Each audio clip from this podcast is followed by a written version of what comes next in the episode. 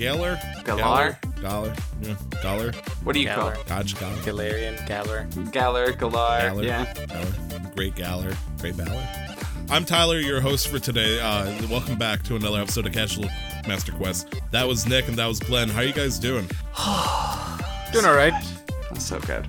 We are currently in a uh, like a a post game bliss, if you will, with uh, the release of Pokemon Sword and Shield coming out. Uh, some of us have uh, gotten pretty far in.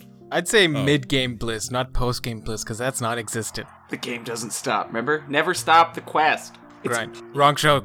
I mean, you know, it's part of the same family. It's like a cousin. it's like a cousin. Uh, be- before we start lighting off the uh, the fireworks, that is this entire uh, good and bad bombshell of Pokemon. I think we should uh, let's let's let's get the good stuff out of the way. You know, uh, we're real people who got real lives, who got real things happening. Glenn, what's going on over on your end? Uh, I got super sick. Uh, just a couple nights ago. It's one of those things where I I've been feeling kind of crummy for a few days, but no, Yeah. but no real like I'm actually sick, but just like I feel like I'm sick. And then I went and I was playing. I think I was actually playing WoW with some friends, and and I went, oh god, I'm so cold. And then it just got colder and colder and colder. And by the time I like was ready to go to sleep at like 10:30. I went and checked my temperature and it had jumped to over 101 and so I was just like I am so sick and then I just like like broke my fever broke in my sleep and I feel a little better now but um yeah this week was just kind of dealing with one of those not sick sicknesses which is uh, the best kind of sickness so I'm tr- I'm tr- I'm still trying to figure out something on my end too. Something similar. Uh, I keep sneezing, but I'm not sick. I just I just keep sneezing. right I don't have allergies I'm aware of, but uh, yeah, it's like I'm not sure if it's just the weather. Somehow it tickles the nostrils the right way, and then suddenly I'll start sneezing. I'll, I'll sneeze like once an hour for these uh, past few nights. It's been freaking me out. It's like, you know, like I'm checking temperature. I'm, you know, it's like, well, I, I don't feel a fever. My throat's okay. What's the fuck is going on? It's like, I I don't go through- understand that, but um, yeah.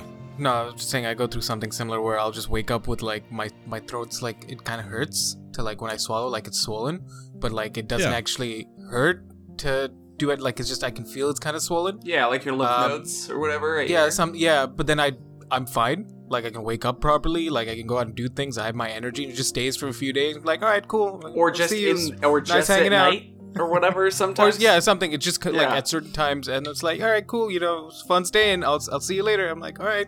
I love adulting No, that that's totally fair. I think there is one thing we're all sick with right now, and that's Pokemon fever, baby.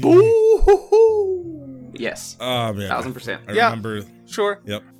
Uh, checked my temperature. It's 151. Holy shit. I know on a medicine level for the the doctors out there that's physically impossible because I'd be like dead super dead, super dead super like not like super saiyan dead. Like oof, like there there is no sense to be saving you from that. Oh, that's But, a uh, really high fever. I just did the math. That's a really like you'd be dead, dead. y- yeah, yeah, you would.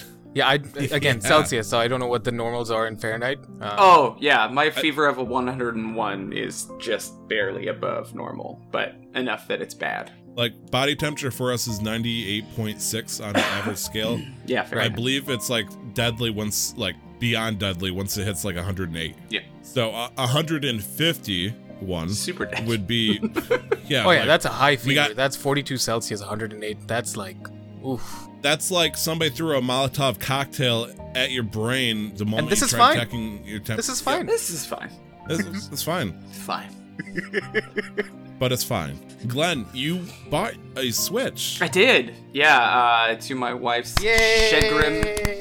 I went out and uh, uh, partially so I mo- mostly for this reason. When we were looking into like like finding things for Sarah to do, just because I have so many games that I play, and she really does enjoy playing games, and a lot of the games that I play, she's like, I would love to, but we've only got one nice PC. Um, so we had to find something console based for her to play. She started playing Kingdom Hearts because she was like, I want to play a game like Zelda. I want to play a game like Zelda, and I was She played Kingdom Hearts. and she did. I, I, and feel for her. It's just not enough like Zelda. It's it's fine, but it's very I, dated. I, I bleed Zelda. I understand your feeling. Yeah. It's like you, you want to play this cool game, so you got the the Burger King toy version of it instead. It's Mhm. like, I mean, it hits kind of the right. Like, is she playing the first Kingdom Hearts or? She's got Kingdom the one of our friends has the nine game collection in a single box for D- PS4. So she's like midway I'm not going to say it out loud because it, it is a big fancy word. Yeah, she only needs to play like four of them. I think is what he said. Those are like there's four of them that are kind of must plays.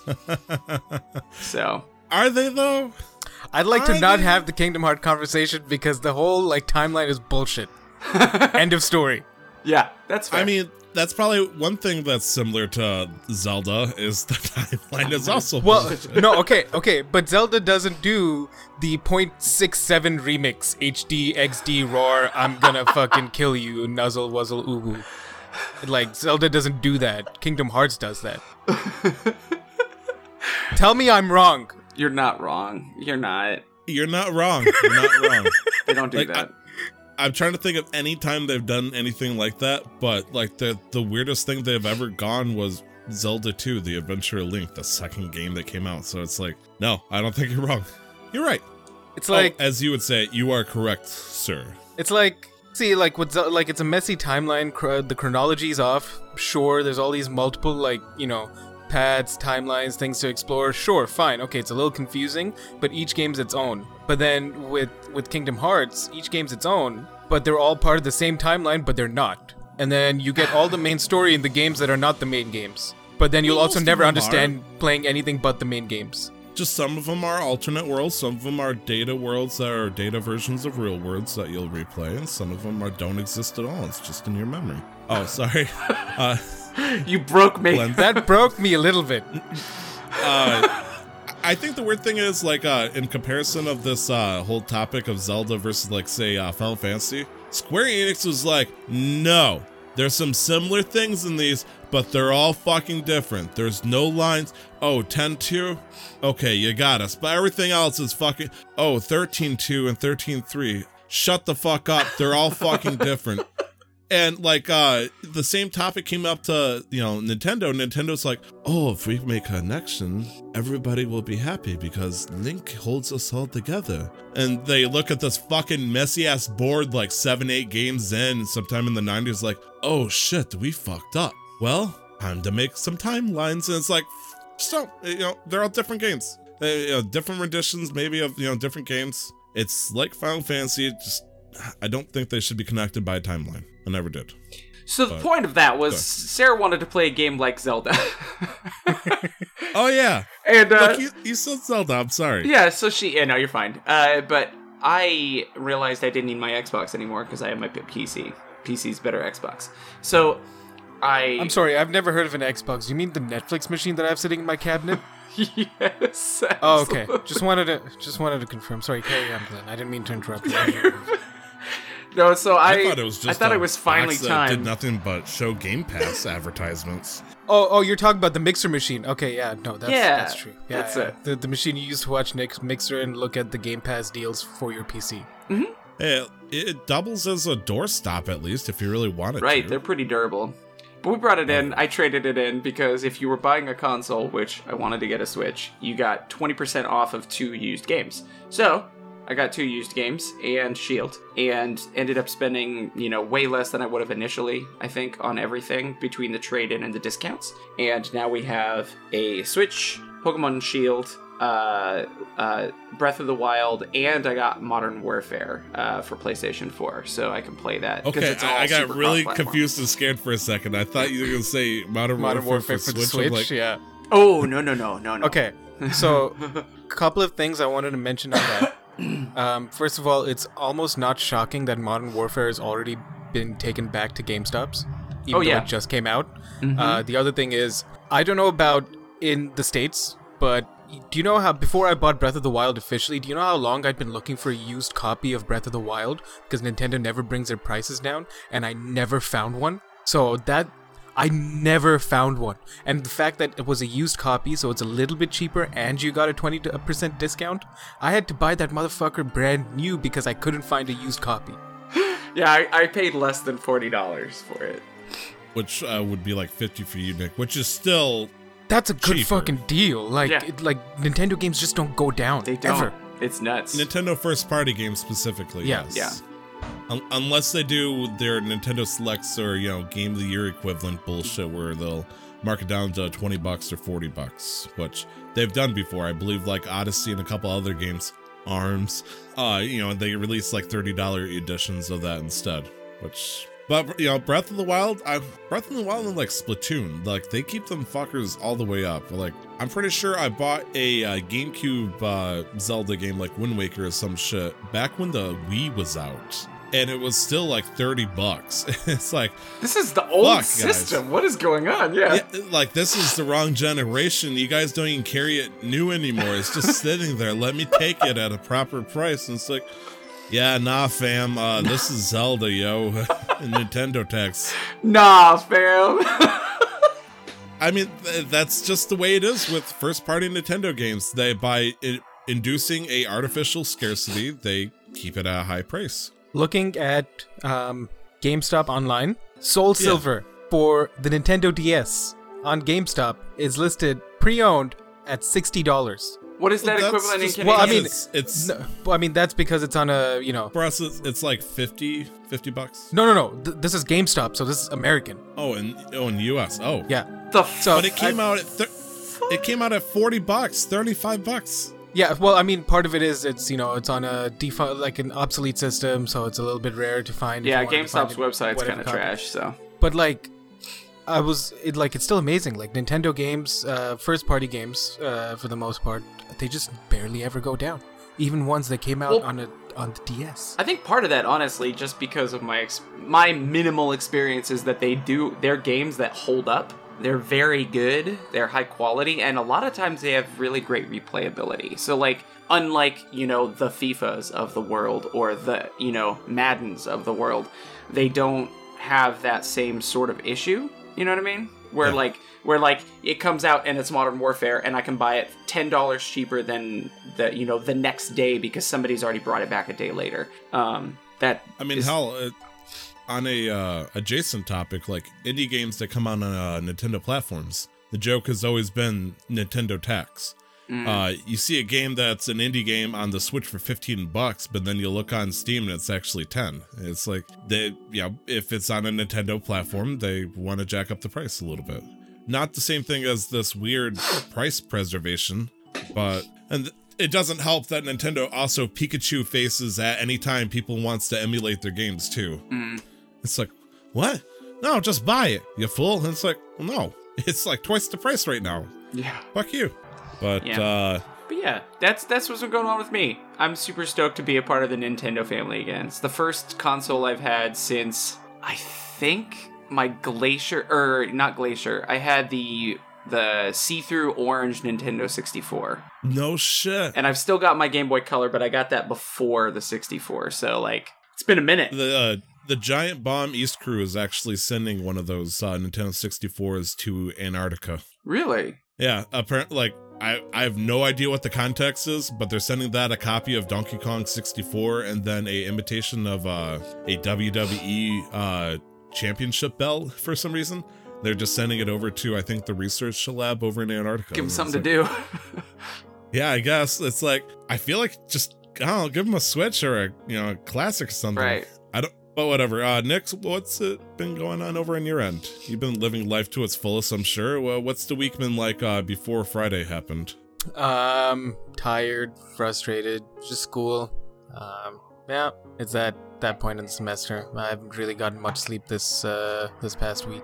Yeah, and you're probably not going to get much sleep now after this. Shit. No, not only that, not only do I have to finish deadlines over the next two days, um, because we're recording on a Saturday. Um, I've got deadlines that are due like Monday night. Um, I also have to put as much time as I can into Sword. So yeah, no, I mean I don't want to go into anything specific, um, just you know for reasons. But yeah, no, it's just been a rough week at school. But this will pass because in about a month, um, I'm, I'm traveling. So yeah. Yes, Speaking- yes, you are. Uh, in I'm going home. exactly a month from the time of recording, oh, sweet. I believe. Yeah, um, I'm going home for about two weeks, um, and uh, there'll be plenty of reminders so that nobody just cause it's not like a bombshell dropped on anybody.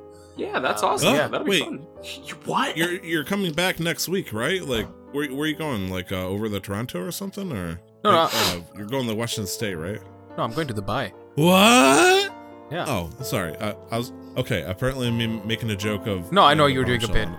Yeah. no. Uh, Okay, but you, Yeah. you poker faced at me, so it's like yeah, I that was had the, to that was the question point. myself. Yeah, yeah, yeah. Nani? My, Yeah. you were confused before I even asked you the question. what? Uh, over on my end, kind of similar thing. It's been a weird, rough week. Uh, there was like one time over at my unnamed job where I had to uh, get up at six o'clock in the morning to go uh, do some work for them, even though I'm a third shift typically. And they told me not to come in because it was wise. There was a giant snowstorm happening. Everybody knows I'm a truck driver, and snow is usually not the best thing to deal with if the job is optional. So they said, screw it, just come in. I, um, you're going to be a passenger. And it's like, okay, cool. And so I come in without sleeping that entire day because I wanted to play Death Stranding like a motherfucker. We'll talk about that later. And uh unfortunately it turned out I was in fact driving that night, so I had to wake up six o'clock in the morning and then drive until six o'clock in the morning. And uh I like I- I'm not I am not good without my sleep at all. Like I, I have to constantly make sure that I get enough sleep for, you know, level activities. Especially So as a I just- driver. Yeah.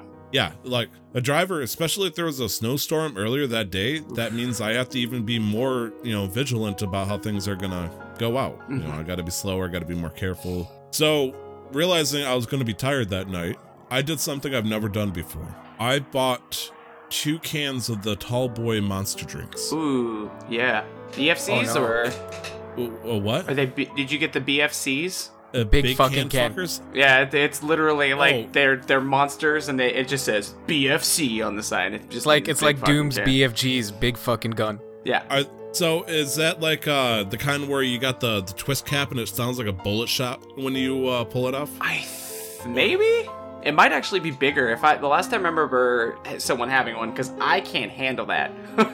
it was like it was actually a pop top, but like the tab on it to pop it or whatever was like Hmm. huge because it was just giant. It was like Well, this looked like a like a, a shell that you twist off and you can put it back oh on. okay Like okay I'm guessing it's at least 20 ounces. Like it's a big can. significant. And I bought two of those. I've you know drank one maybe you know once every week just to give me the extra kick when I'm going home or whatnot, just because you know I want to keep moving. Uh, but that night I drank two. And I'm pretty sure I saw a undiscovered color at that point. That's how, like, how wired I end up getting. Like How much caffeine Whoa! and sugar was just running and coursing So- through your veins? That's what ultraviolet looks like. Feel like a starfish. Uh, Nick is saying the BFCs are the resealable cans. Like, I, I don't have one near me, which is probably for the best. Uh, but I, I wish I could show you what I'm talking about. I'm assuming it's what you're talking about. And so I drank these, and I was good. I was wired. I was awake. The good Lord, you know, goddess something, uh, made sure I got home. Good. The moment I closed my eyes going to bed, apparently that was where the last traces of it was because I went straight to bed and I passed out immediately. Like I, I went to bed at like four o'clock in the morning, thankfully. Like I, I, I made sure I got home and uh I slept like 10, 12 hours.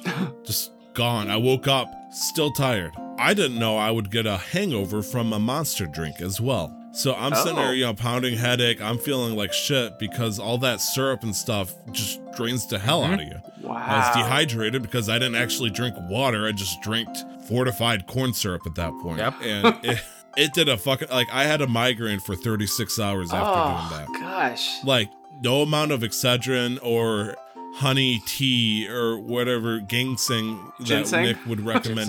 Ginseng. Gin, yeah, Captain Ginyu. uh, Quinoa. Captain Ginseng. Like, I love it. No, it's okay. I, Kale. the The joke is ever- Super. the joke is Brandon and Amanda like didn't tell me about this for like three weeks when we played Minecraft together. I was like, "Hey, have any of you find any charcoal yet?" Because I thought the H was silent. And eventually, one of them broke it to me saying, "Tyler, it's charcoal," and I was so upset. It was so upset. It's like you had a booger on the middle of your nose for weeks, and they just were like, "No, it's fine. We don't need to say anything. Yeah, anything."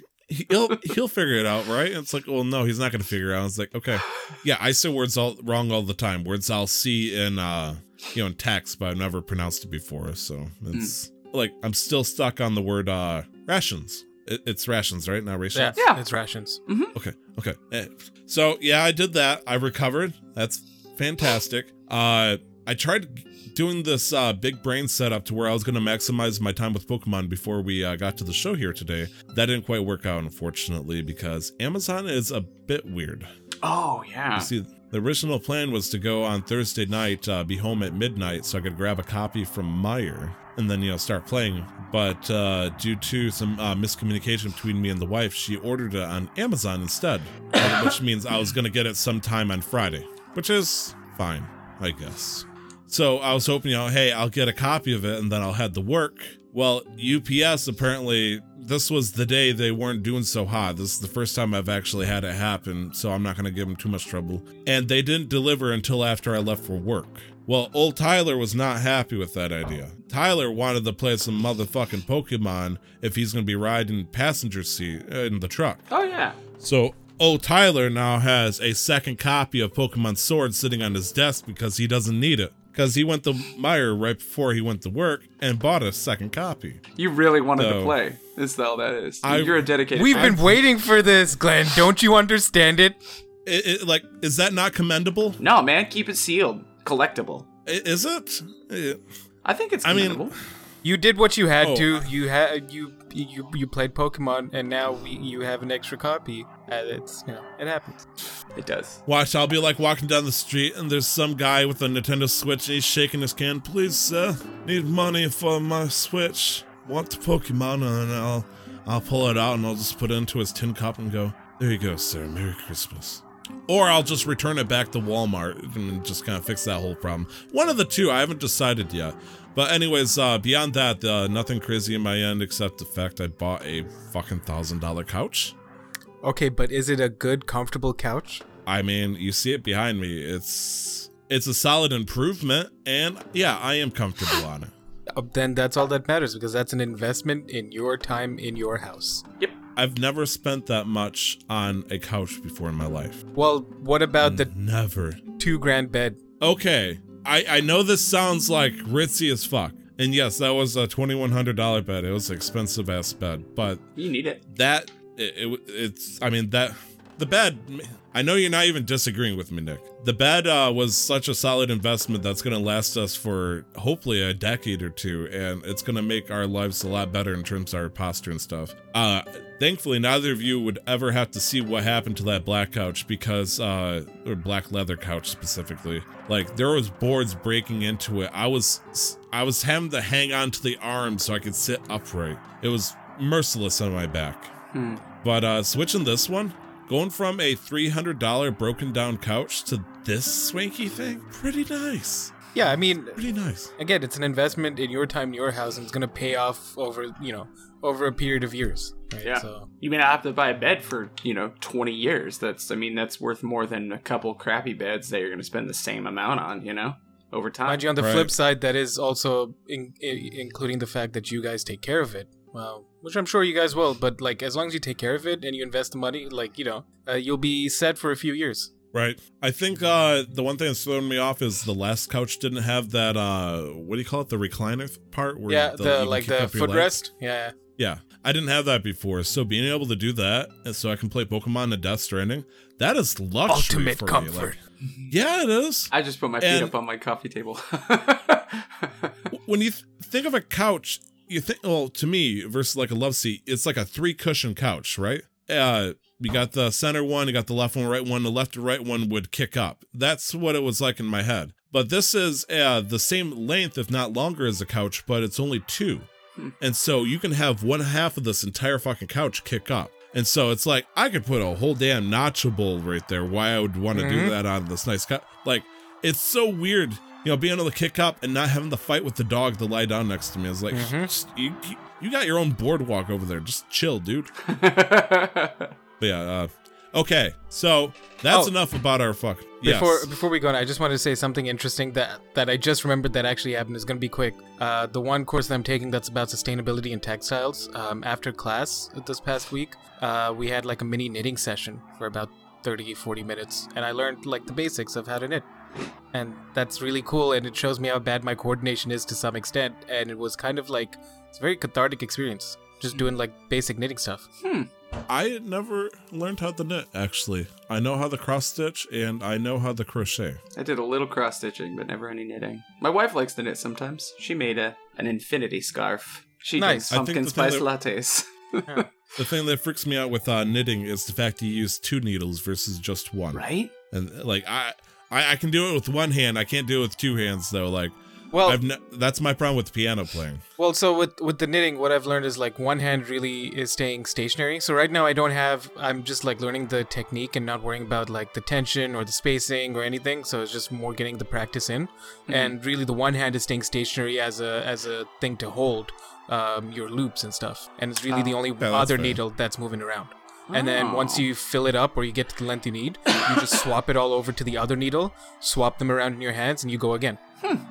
I love it. Uh, it w- it was thanks to my grandmother that I took an interest in that kind of stuff. Like uh, she knitted or crocheted uh, my baby blanket, and so you know having somebody make something like that. So that's a skill that can it, it might not lead you to profit, Nick, but it will lead you to a level of sentiment that you'll probably not see for like you know your children and whatnot, family. Yeah, I I really Oh. want to practice more and do more because at, as part of this course, at some point, I also used a uh, sewing machine, and that was really That shit's scary. No, no, that was on my finger. that was really fun. Actually, it was really cathartic. It was really simple. I was just sewing on a patch to uh, like a hole in my crotch in my jeans, um, and um, it was uh, it was good. I like it was again, it's very cathartic. Like it's not mindless, but you don't have to because you're so focused on that one task and it's pretty straightforward. It, like everything else kind of like fades away. And so with the knitting as well, like I was able to like pay attention to the conversations of the group, but I was still so focused on this. But it wasn't like super complicated. It was like three or four steps. So yeah, The nice thing about you learning how to use a sewing machine, in my eyes, anyways, is uh, Amanda is able to use it to make uh, dresses and stuff for herself. And I don't imagine you wanted to make, you know, dresses, but it's like if you wanted to take an interest in like a professional level of cosplay or something, then that's a skill you could totally do the custom make stuff. oh yeah, hundred percent. If I wanted to, yeah. Like, uh, or you could just make your own shirts if you really wanted to, or repair shirts. Yeah, Either or, yeah. No, there's amazing. Like, there's so many things you can do with modern sewing machines now. yeah, it's it's great. That's how I knew my wife Uh, was a it- good one. She, uh, when I moved to California and we were still just dating, she made a quilt with my mom. I didn't even live there. She just went and hung out with my mom and made a quilt. And I was like, "You're the Hell best person yeah. of all time. I love her." Hell yeah. Yeah, Very sweet. We have it. It's yeah, we actually have it out because it's wintertime now. So I, I just think in this day and age where like the the power of obtaining material possessions comes from shit like Amazon, you forget that you know some, there's some things that uh, are easy to make, but at the same time, it can leave such a lasting impression by learning the skill. So I think that's an awesome thing that you learned there, Nick. that is very cool. Thank you. But we are a video game podcast. What? Video games. Oh yeah, yeah. We're one of the the hosts. Uh, I know that there's gonna be two big games that we're gonna talk about. I say two big games, but like one is Mars and the other one is the motherfucking sun. So Yeah. Why, like, why are you talking I- about Mars first then? Well, I'd like to talk about uh, Pluto way off in the corner here. Uh, this week I managed to beat Luigi's Mansion 3. Ooh, Yay! nice. And I say Pluto, but that's not like uh c- the quality or anything like that. I still am saying that Luigi's Mansion 3 it should be a good contender for game of the year. So, With uh how, so I heard about Luigi's Mansion, and this apparently is a common issue. Um, and I can't forgive me. I can't remember if this was already something discussed, but I heard the controls were dog shit. the what? The controls were dog shit. Like just in general, most players seem to agree that nobody like the controls were bad. hmm. That's weird because this is probably the best improvement for uh, how it's been handled in a, quite a long time. Uh, I think what the issue is if you're trying to commit to an action, typically, like uh, using the uh, front face buttons, uh, it turns into tank controls immediately almost. Uh, it's hard to like turn your uh, vacuum around and whatnot. So you gotta like you gotta turn your body and look at it before you commit to it. But uh, what a lot of people didn't notice is uh, the like R1, R2, ZR, ZL, and all that stuff. Those also act as the face buttons.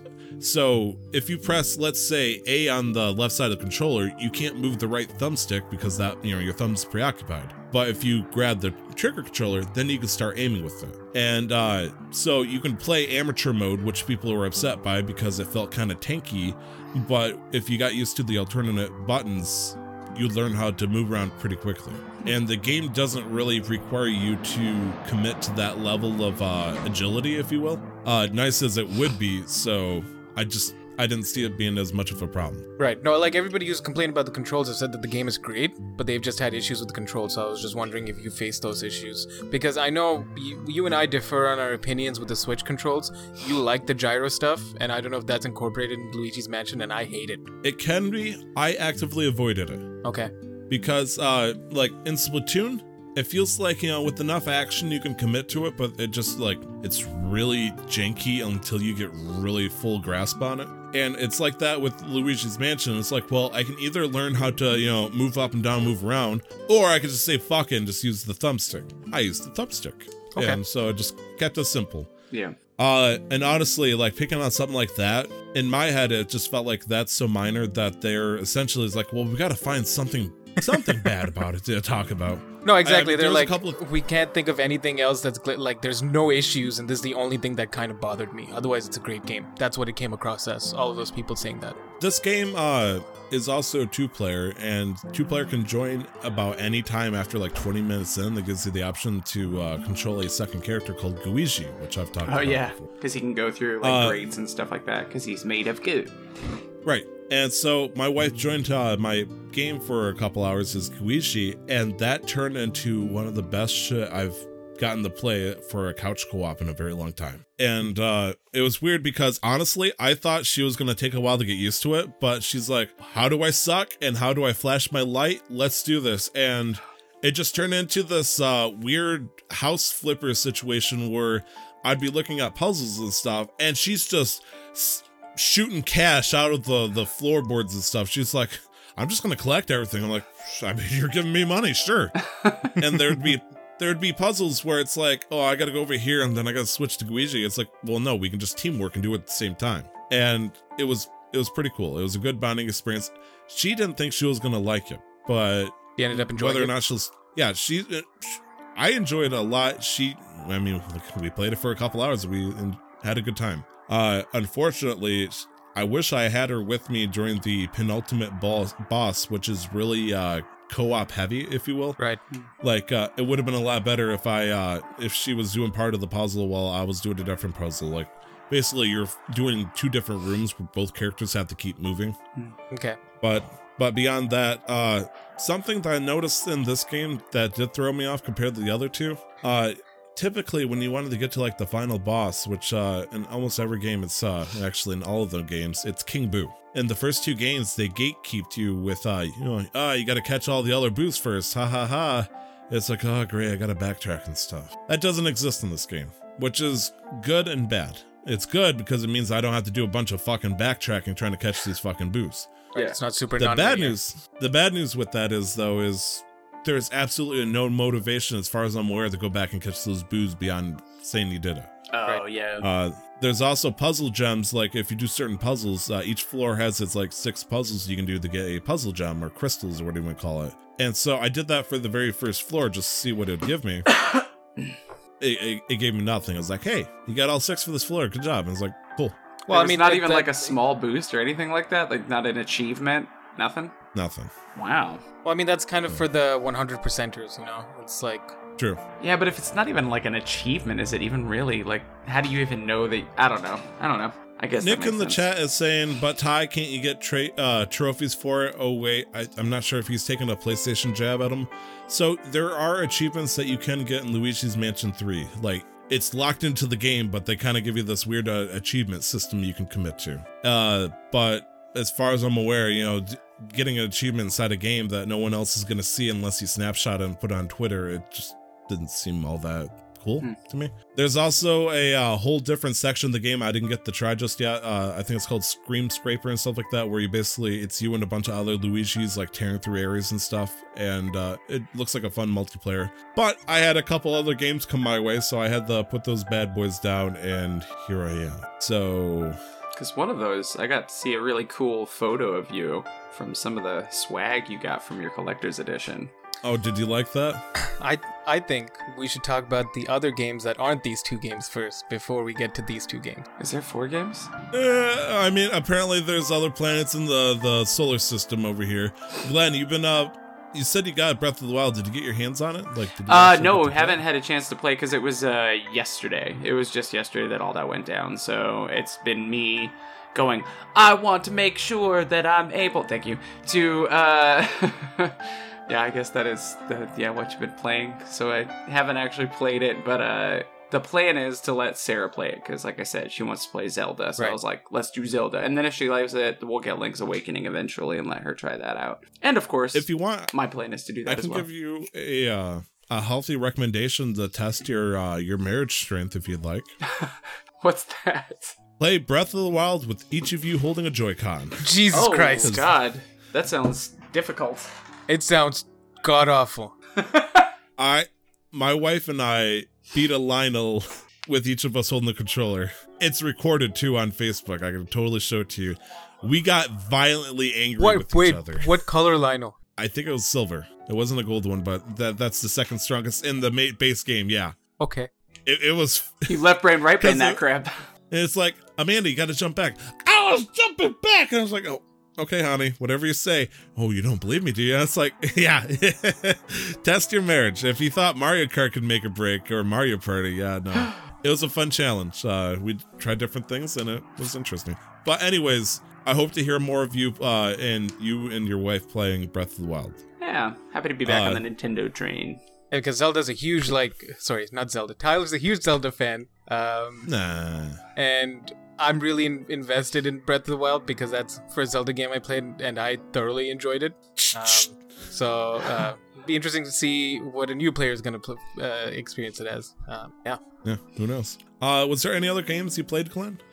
um, you know, besides the, obvious big sun, you know, no, not really. Uh, I played, I've played a decent amount of TFT this week, but I was so gunky that I was uh, just really like. I think I only streamed once this week. It was like, and last week I only streamed like two or three times. It's been.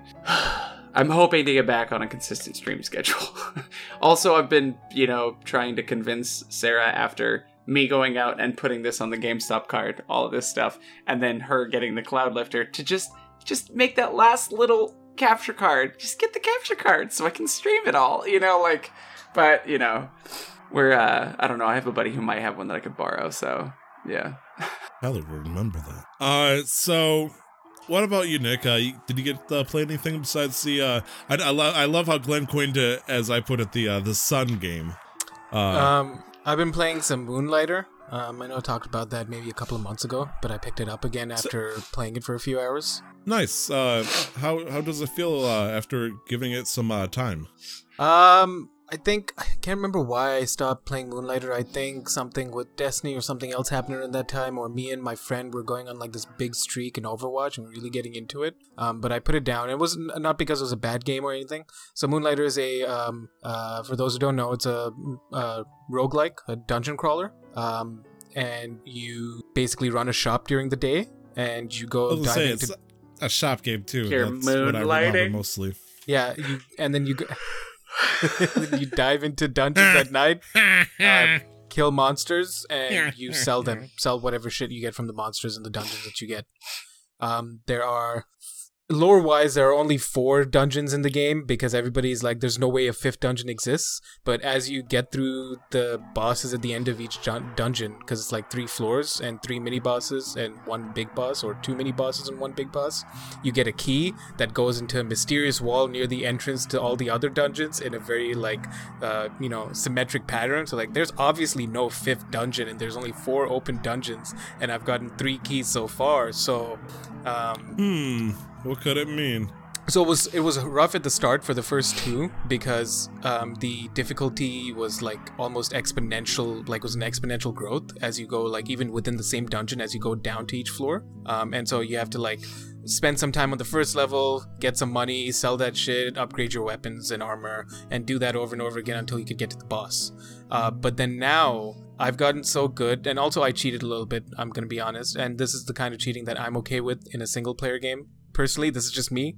I looked up this uh, ideal sell prices for each item, Oh, um, And so I just listed them because it doesn't tell you what the sell prices are. You have to like sort of Yeah. experiment. So you put it on sale and you put it like if this brick is like five thousand dollars, and then the customer will go up and then they'll give a visible reaction. You'll see if they're angry. You'll see if it's too cheap because they found a good deal. You'll see if they're like this is kind of like they're frustrated. It's like this is a little overpriced, but I'll buy it. And you'll see if they're like okay, this is a good price. I'll buy it.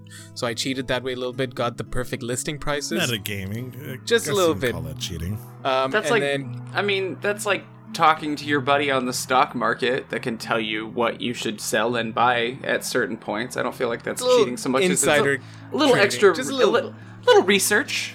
yeah, a little extra Insider research. exclusive. It didn't hurt anybody. Um, And so I managed to like Wow. now I'm sitting at like close to two million, which is more than I've ever had, and I've able to upgrade it. ev- Like I've upgraded everything like properly. Um, like I have That's a like, lot of max gold. weapon. I have like almost max weapons, max armor, like highest level, because it works on like a, a Monster Hunter style system as well. So you start off with basic armor, and if you want to get, you go fabric, um, iron, and steel. And if you wanted to like, uh, then you can go iron, iron one, iron two, iron three, iron four. Like each, like the chest plate goes up to, you know, iron four, the boots, and then the helmet as well. So you need like certain parts and like things from different dungeons to get to that. Same thing for the weapons, but the weapons go into two different lines, uh, where like you have a sword and shield, you have a spear, a bow, fighting gloves, and a big sword. And you can either go like normal uh, damage, which does more, or like elemental damage, which does less but applies an elemental effect. And you need certain parts for those. And it's to some extent kind of in depth, but not like super in depth or super like difficult to get into. Um, and so I've had fun with it. I think. yeah, uh, it feels I like pro- it progresses you at a logical pace, so it never gets Yeah. too complicated, right? Yeah. Uh, you just like sometimes like at the start you'll have to spend a little bit extra time on different levels and stuff um, and then there's like if you if you started at a level and you didn't because in, when you leave the dungeon you have to go back in and you start all the way from the beginning but you can spend money to set up a portal that's a one-time use so you can leave and then come back and start up from there again Aurora's wind. Checks Right, out. so Probably doesn't mean. I can say I'm not sure if that means anything to either of you. no it doesn't mean anything to me so i'll get down all the way right before the boss room get a whole bunch of shit set up a portal go out sell all of that upgrade my shit get some potions buff up and then go back in and beat the boss. So yeah that's uh moonlighter's been fun. Uh, and it's a nice like sit back. I i play it on my controller and yeah no it's just been good as a warm-up to get into playing with the controller for pokemon. Oh, I guess it is a controller. Sorry. yeah. Oh right because uh, you only just got it so you probably don't have the pro controller right? There's a pro controller? Oh my man. That just looks like a, you- an Xbox controller. but it's not And it's, it's a so Nintendo Switch nice. pro controller it's really Yeah, nice here's here's the thing. I was like thinking about getting a couple Joy extra Joy Cons. Eighty dollars for a pair of Joy Cons. Fuck off, Nintendo. That's insane. and how much was that Pro controller? But with some reduced price, but together. Oh, what? the pro controller was 80 bucks Can you Oh, can can you not hear me? Oh, No, I it could hear me. you. I could. I was muted by mistake. mistake. Oh oh, I'm sorry. Okay. Yeah. Um, yeah, the Pro controller was 80 bucks. Fair enough. And it's Uh, wireless. Yeah. Pro, Pro controller for us is uh 65. Sorry, okay. You can get on Amazon. okay, that's not terrible. But still, So I've, it- I've got a controller. it's fine. No, I totally understand how you feel about that. If you want to go super cheap, you can get a wired controller, uh, which is a similar thing, except it doesn't have the gyroscopes in it. Uh, you can get it for like 20, 30 bucks as well. And they come in different, uh, like Mario or Zelda themed and Does that just go and into different- the cord area with the USB? Yes. Yeah, okay. It's uh, Okay. USB C to USB, like regular. Okay. Okay. But yes, uh, if there's one thing I can recommend in terms of hardware for the Switch, it is uh, 100% the Pro Controller. Like, uh, if you play with just a Joy-Con, like in the Joy-Con grip and stuff, it has a bit of a weird feel, but it's you know it's still doable. Pro controller, and it- um, as I've learned, uh, fortunately, it didn't happen to me. And Tyler, I also recommend this as a screen protector. Yeah, the screen protector got is. Uh, right now, I don't have a screen protector on it, but I need to get one. But I wasn't willing to spend, you know, the the amount of money they wanted me to spend on one at the GameStop. They were like, "Yeah, we have one that's like fifty dollars," and I was like, Amazon has one for Jesus. 15. "For a screen protector, That was really it was nice. crazy." Yeah, no, there's there, I can get a two pack of a good tempered glass screen protector with a great rating for like ten bucks. It's like nothing. And please, for the love of God, get a glass pro- uh, glass protector. yeah, Uh, the reason being is uh, the Switch actually generates a lot of heat on that screen, and so if that plastic starts to warp, you'll see bubbles and shit. and That's no good. okay. Uh, but Yeah. but in the meantime, uh, one last tip uh, of a Switch owner to a Switch owner: if you don't have a screen protector on it, for the love of God, be super careful which way you put it into the switch dock. Because if you put it in the wrong way, uh, there's two grooves in the back of the uh, the dock that will carve into your screen if you try forcing it down the wrong way. Oh, great. Yeah. Yeah. No, I'm. I've So- I've been super cautious, and I always am with my consoles, especially yeah, with this no, one. uh, you treat your Switch one, with absolute care. I'm sure. Like, uh, like a PS4 is easy. Like you turn it on, make sure it stays not dusty. You clean out the ports, you know. But like this, everything has a moving part. So like I'm super cautious because I also never want to pay that extra like fee for like just in case you break your warranty, console. yeah. yeah, the warranty stuff. I'll take the factory warranty, thanks. You know, if it's gonna break, it's not gonna be my fault. Right. yeah. So- But uh, Good to know. I got a case for it too. British- It's a Pokemon case. Yay! I kind of gave uh, this. Ne- uh, what, what did I compare it to? The Mars or something like that? I, I really feel like uh, Death Stranding should give, be given at least Jupiter status here. Sure. Because yeah. uh, I mean, the the sun is still ten times the size of Jupiter, but you know it's still Still a big, yeah, So- gas giant. Uh, played a little bit more of Little Town Hero. Got a little progression. I was kind of worried because the skills got all filled up. Uh, like I got them all filled up early, and I was like, there should be at least you know halfway point in this game. I hit that halfway point, and they doubled the amount of skills I can have now. So I got a little bit more uh, motivation to uh, progress my whole gameplay with that. Uh, story is still the same level of what you expect. Boss fights have been still top notch. Been loving it. Uh, if you want to hear me talk about Little Town Hero, though, I've talked about it on a previous episode. However, this week, two games really kind of came into my field of attention. Uh, the first one was Death Stranding. Uh, I'm sure you guys see I have a. For the video listener or watchers, I have a giant ass box that's supposed to be my game case. It's a big ass box. That's It's- a big it's box. basically, I mean, you What's yeah, in the an oversized box? D20 on it. Yeah. Yeah, uh, that thing, the D20 is bigger than my hand, so you can imagine the size of the box. It is Yeah. fucking huge. Norman Reedus is And giant. uh, yeah, yeah, no kidding. He's a big man for you. Uh, I decided to make the jump. Uh, I wanted to try it out. I I have not bought a collector or you know legendary edition in a very very long time. And even though this probably wouldn't have been like the game of choice I would have gone for, I felt like this is probably the best one I can this time of year. And uh, did not disappoint? Question mark.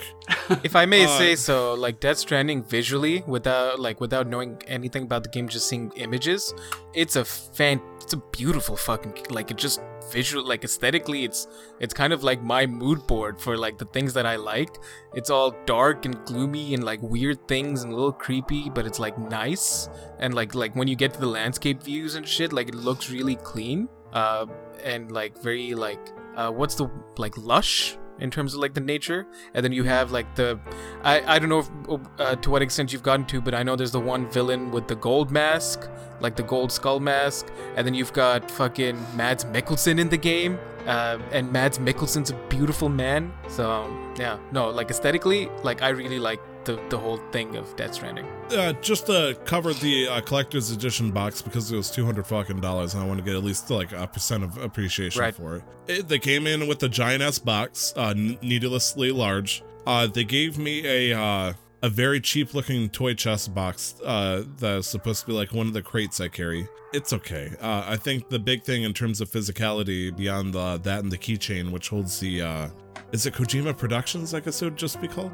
uh, the logo. i'm pretty No, sure it's like kojima had- productions Okay, uh, which is you know it looks like a guy in like some kind of Viking spacesuit that is uh, with a skull instead of a head. It looks pretty cool. it is kojima productions Okay, just wanted to make sure. Uh, and uh, Nick in the chat, you better watch out the names you say because I don't know that. I'll cut you for spoilers.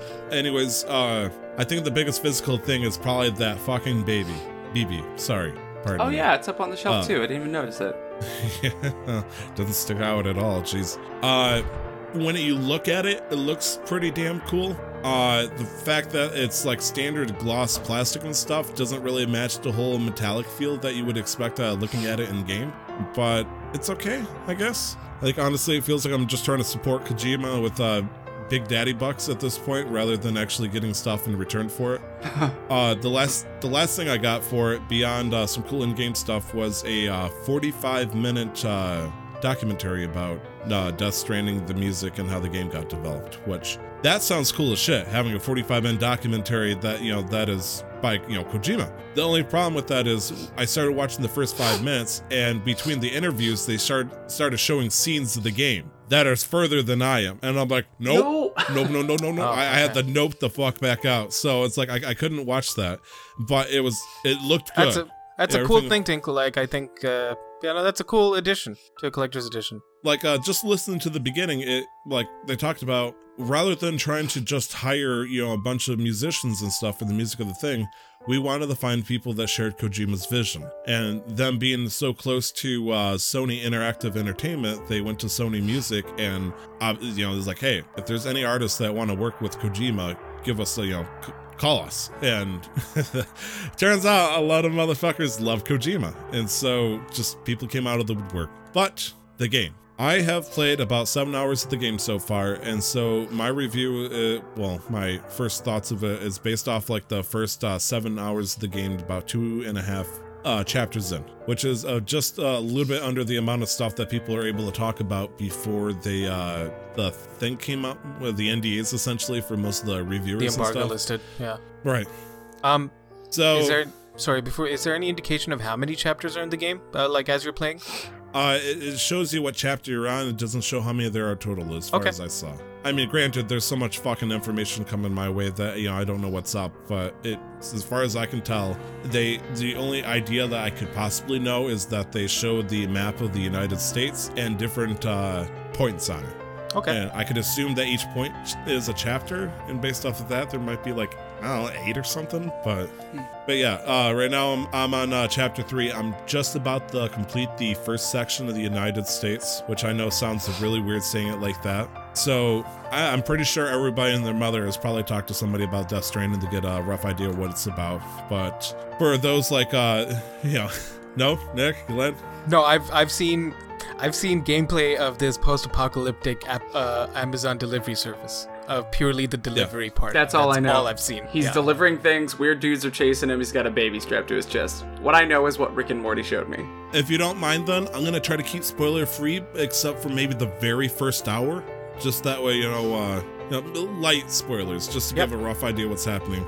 So you are Sam Porter Bridges, which uh, Sam is your name, obviously. Uh, Porter is because that's your job, and Bridges is because that's the company you're contracted with. Oh. Uh, yeah. Uh, so the the concept is uh, after some bad things happen, uh, the president of the United States uh, is trying to connect uh, coast to coast. And uh, again, the, the you know spoilers are loose here. Uh, and she asks uh, Sam to uh, follow uh, another person's work who went to the west to make the connection, but uh, they aren't uh, doing so hot. And so it's your job to follow in her footsteps and try to connect the world under this uh, internet or uh, infrastructure of sorts to help deliver mass information of data, which includes materials to uh, Star Trek uh, materialize uh, food and other supplies to try to bring the world back to a more stable order. Because the whole world got, for lack of a better way of me saying it, butt fucked by the line between life and death itself. Uh, people uh, have discovered they can uh, cross the line as living people into death, uh, known as the beach, which uh, gives them a uh, pseudo version of immortality. But at the same time, doing so allow death to cross back over as creatures that want to, you know, take life, essentially. And that uh, problem has led to the fact that anytime somebody dies, uh, death will creep over and will cause devastation uh, akin to that of an atomic explosion, which is why die, you know, a single person dying can uh, devastate a whole city, leading to apocalypse, as it turns out. Hmm. So, trying to sort through that, uh, Sam, being the begrudging hero he is, is uh, now trying to travel to different parts of the country to deliver supplies to people, as well as uh, connecting them on this uh, network of sorts. And the uh, the way I described that is very loose. Uh, there's a lot more that's going on that explains what's happening, but to that end, like I'm, I'm basically making uh, Breath of the Wild treks to each location, which has its own problems and quirks that I got to face along the way. And uh, it's it's been a hell of an experience because initially when you think about the whole idea of the simple form of walking simulator yes to the bare bones much like pokemon is you uh being a grass walking simulator i guess you know it's like sure i mean that's one way to describe it but but uh, it's been interesting because Kojima has been going full throttle with his uh, terms and other bullshit. There's names like Die Hard Man, who's the person that's giving you the main quest, essentially. You got uh, Dead Man, aka the uh, the the local mortician that's helping you out. You have Mama, who is the person in charge of BB and stuff like that. And it's just like the naming schematics is like, what? Okay, Sure, no, uh, uh, like it feels like a maybe they hired somebody from Milo Pony with like the most bizarre but still you know understandable names with uh, explain what they do in this, their role in this, and uh, or it's like uh, it, they were given uh, Japanese names and direct, like put them into Google Translate, and this is what it means in English. it's like, okay, this guy is a badass. Uh, let's put badass in the Japanese, put Japanese back in the English. Die Hard Man. Okay, close enough. We, we were going to call him Bruce, but, you know, Die Hard Man works too. Ooh, uh, Nick in the chat is saying uh, Dead Man is Guillermo del Toro, which that's really cool. Oh. That seems like a role that fits him. It, I like I have no idea about uh, any of these actors except for uh, Matt Mikkelsen, honestly. That's fair. Which is weird because because everybody, you know, you, you guys were like, "Oh, Mad Mikkelsen. So far, what the only Norman time Reedus? I've seen, I've I had no idea who Norman Reedus was before this. You never seen Boondock Saints? I've never seen Boondock or Saints. The Walking Dead. The Walking Dead. No. Oh I man, seen The Walking Dead either. Bro, I, yeah. yeah, he's he was like one of my OG like. I love that dude because Boondock Saints is fire. If you have not seen it, I mean, very good. He he's a fucking good actor. Like when you got to fill a role that was once essentially Solid Snake with David Hayter, and then uh, later on somebody else who was also a celebrity uh, voice actor that I don't remember the name of. Uh, like.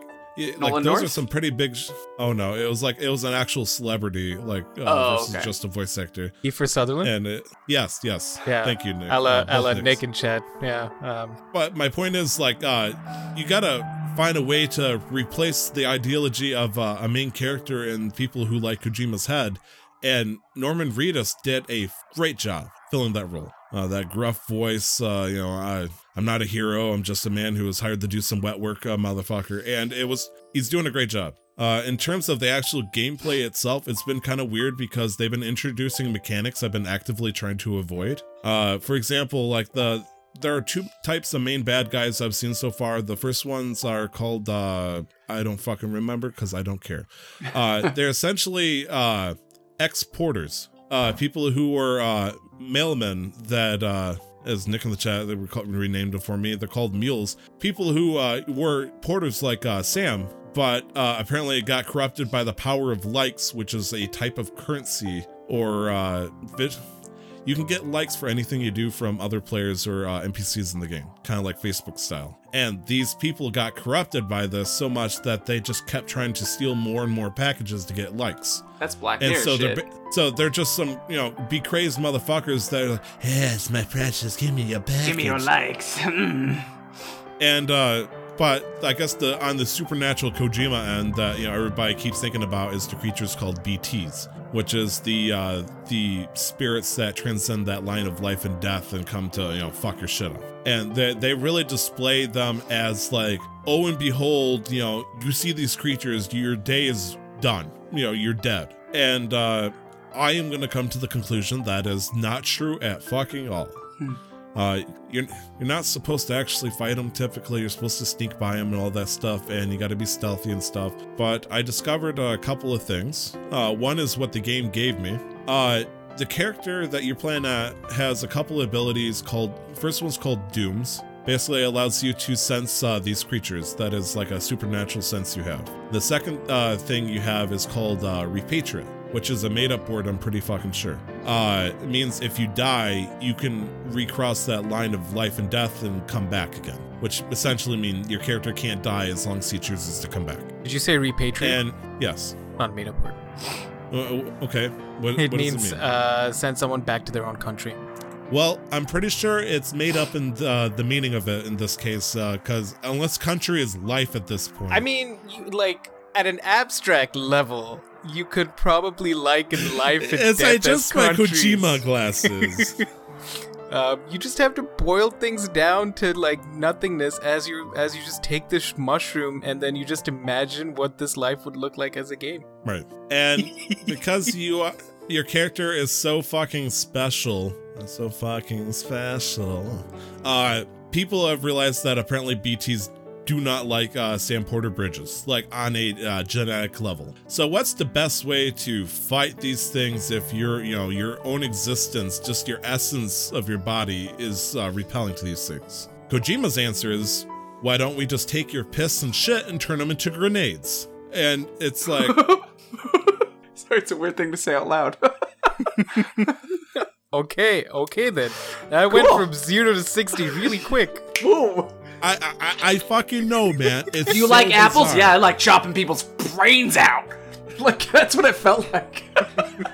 So there's four ways that they will take uh, things from you to turn into uh, repellents, if you will, against these fucking shadowy looking creatures. okay, repellent makes The sense. first one, the first one is shower. Anything, oh, the, they'll take shower water of your sweat and stuff, and they'll turn that into a grenade. They're selling Are you- bath water.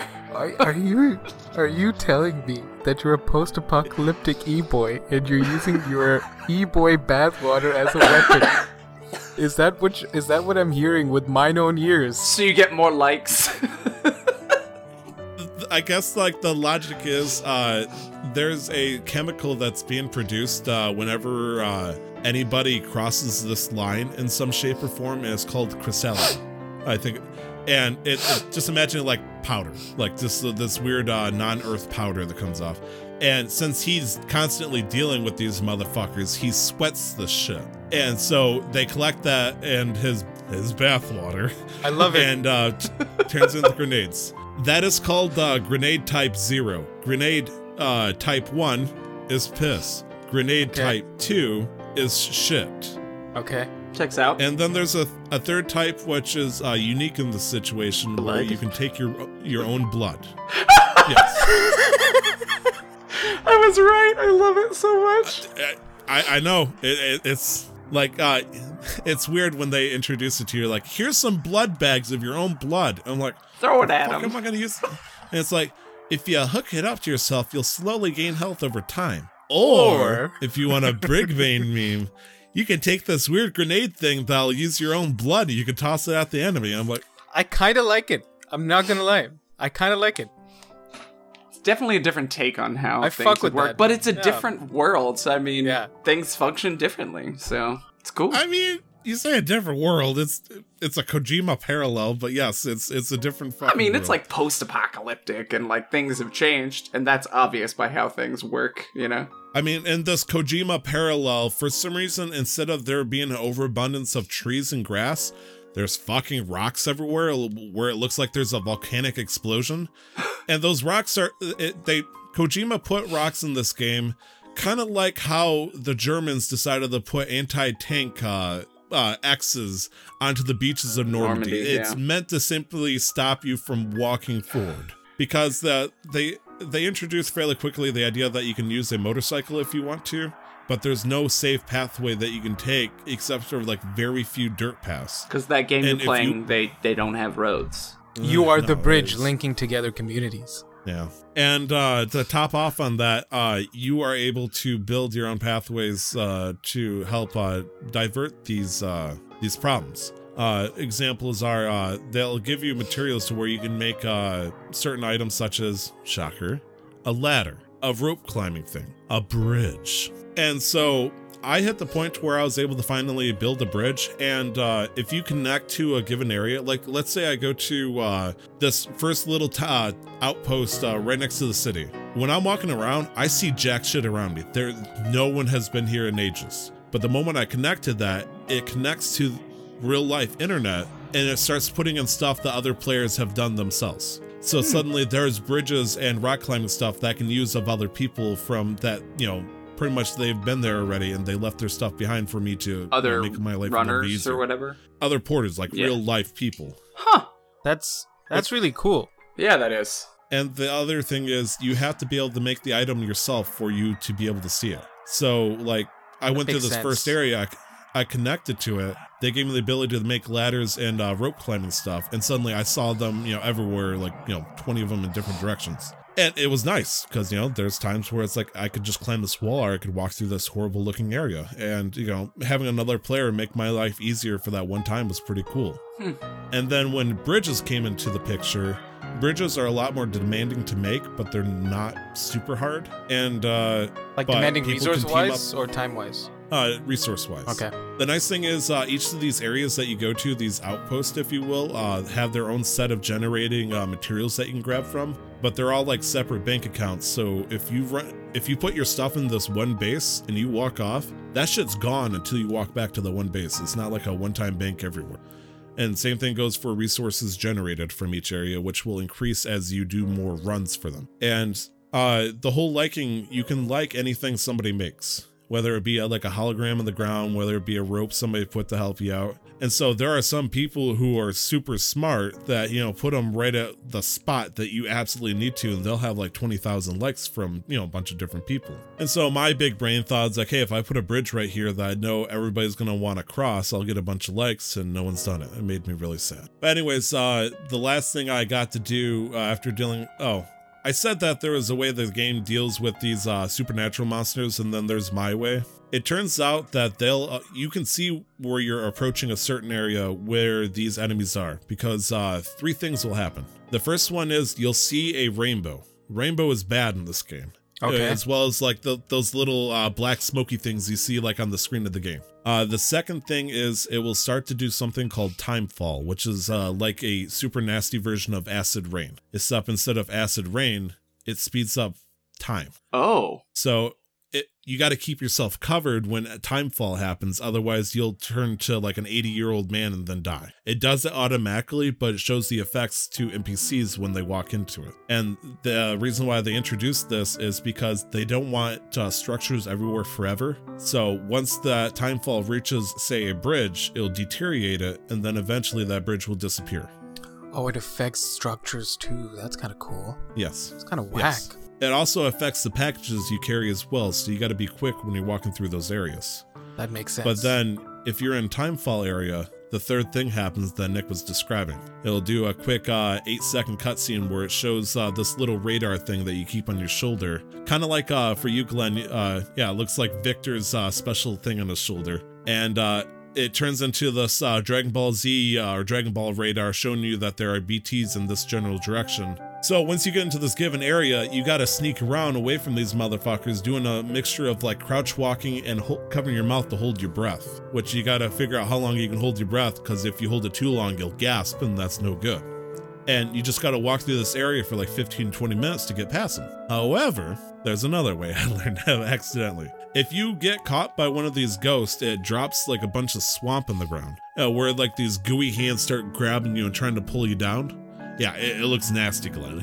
Uh, uh, if you you can escape uh, out of it using your energy, but if you run out of energy, you and I said this when I was describing when I first saw Kojima doing this thing, you get dragged uh, through this weird river system to a certain area of this spot you're in, and a giant uh, creature, which I believe they call a stalker or a watcher, will come uh, try to nuke you essentially. Uh, the two times that this giant creature has appeared, it's been a whale, which is kind of reminiscence to the fact. Uh, I'm not sure if either of you have played uh, Phantom Pain before. Uh, in the very beginning of Phantom Pain, there's a whole scene where you're trying to escape a hospital, and there is a uh, a villain in there that has uh, telekinetic powers, and he summons a giant whale. So this is definitely screaming Kojima. Kojima loves the shit out of whales.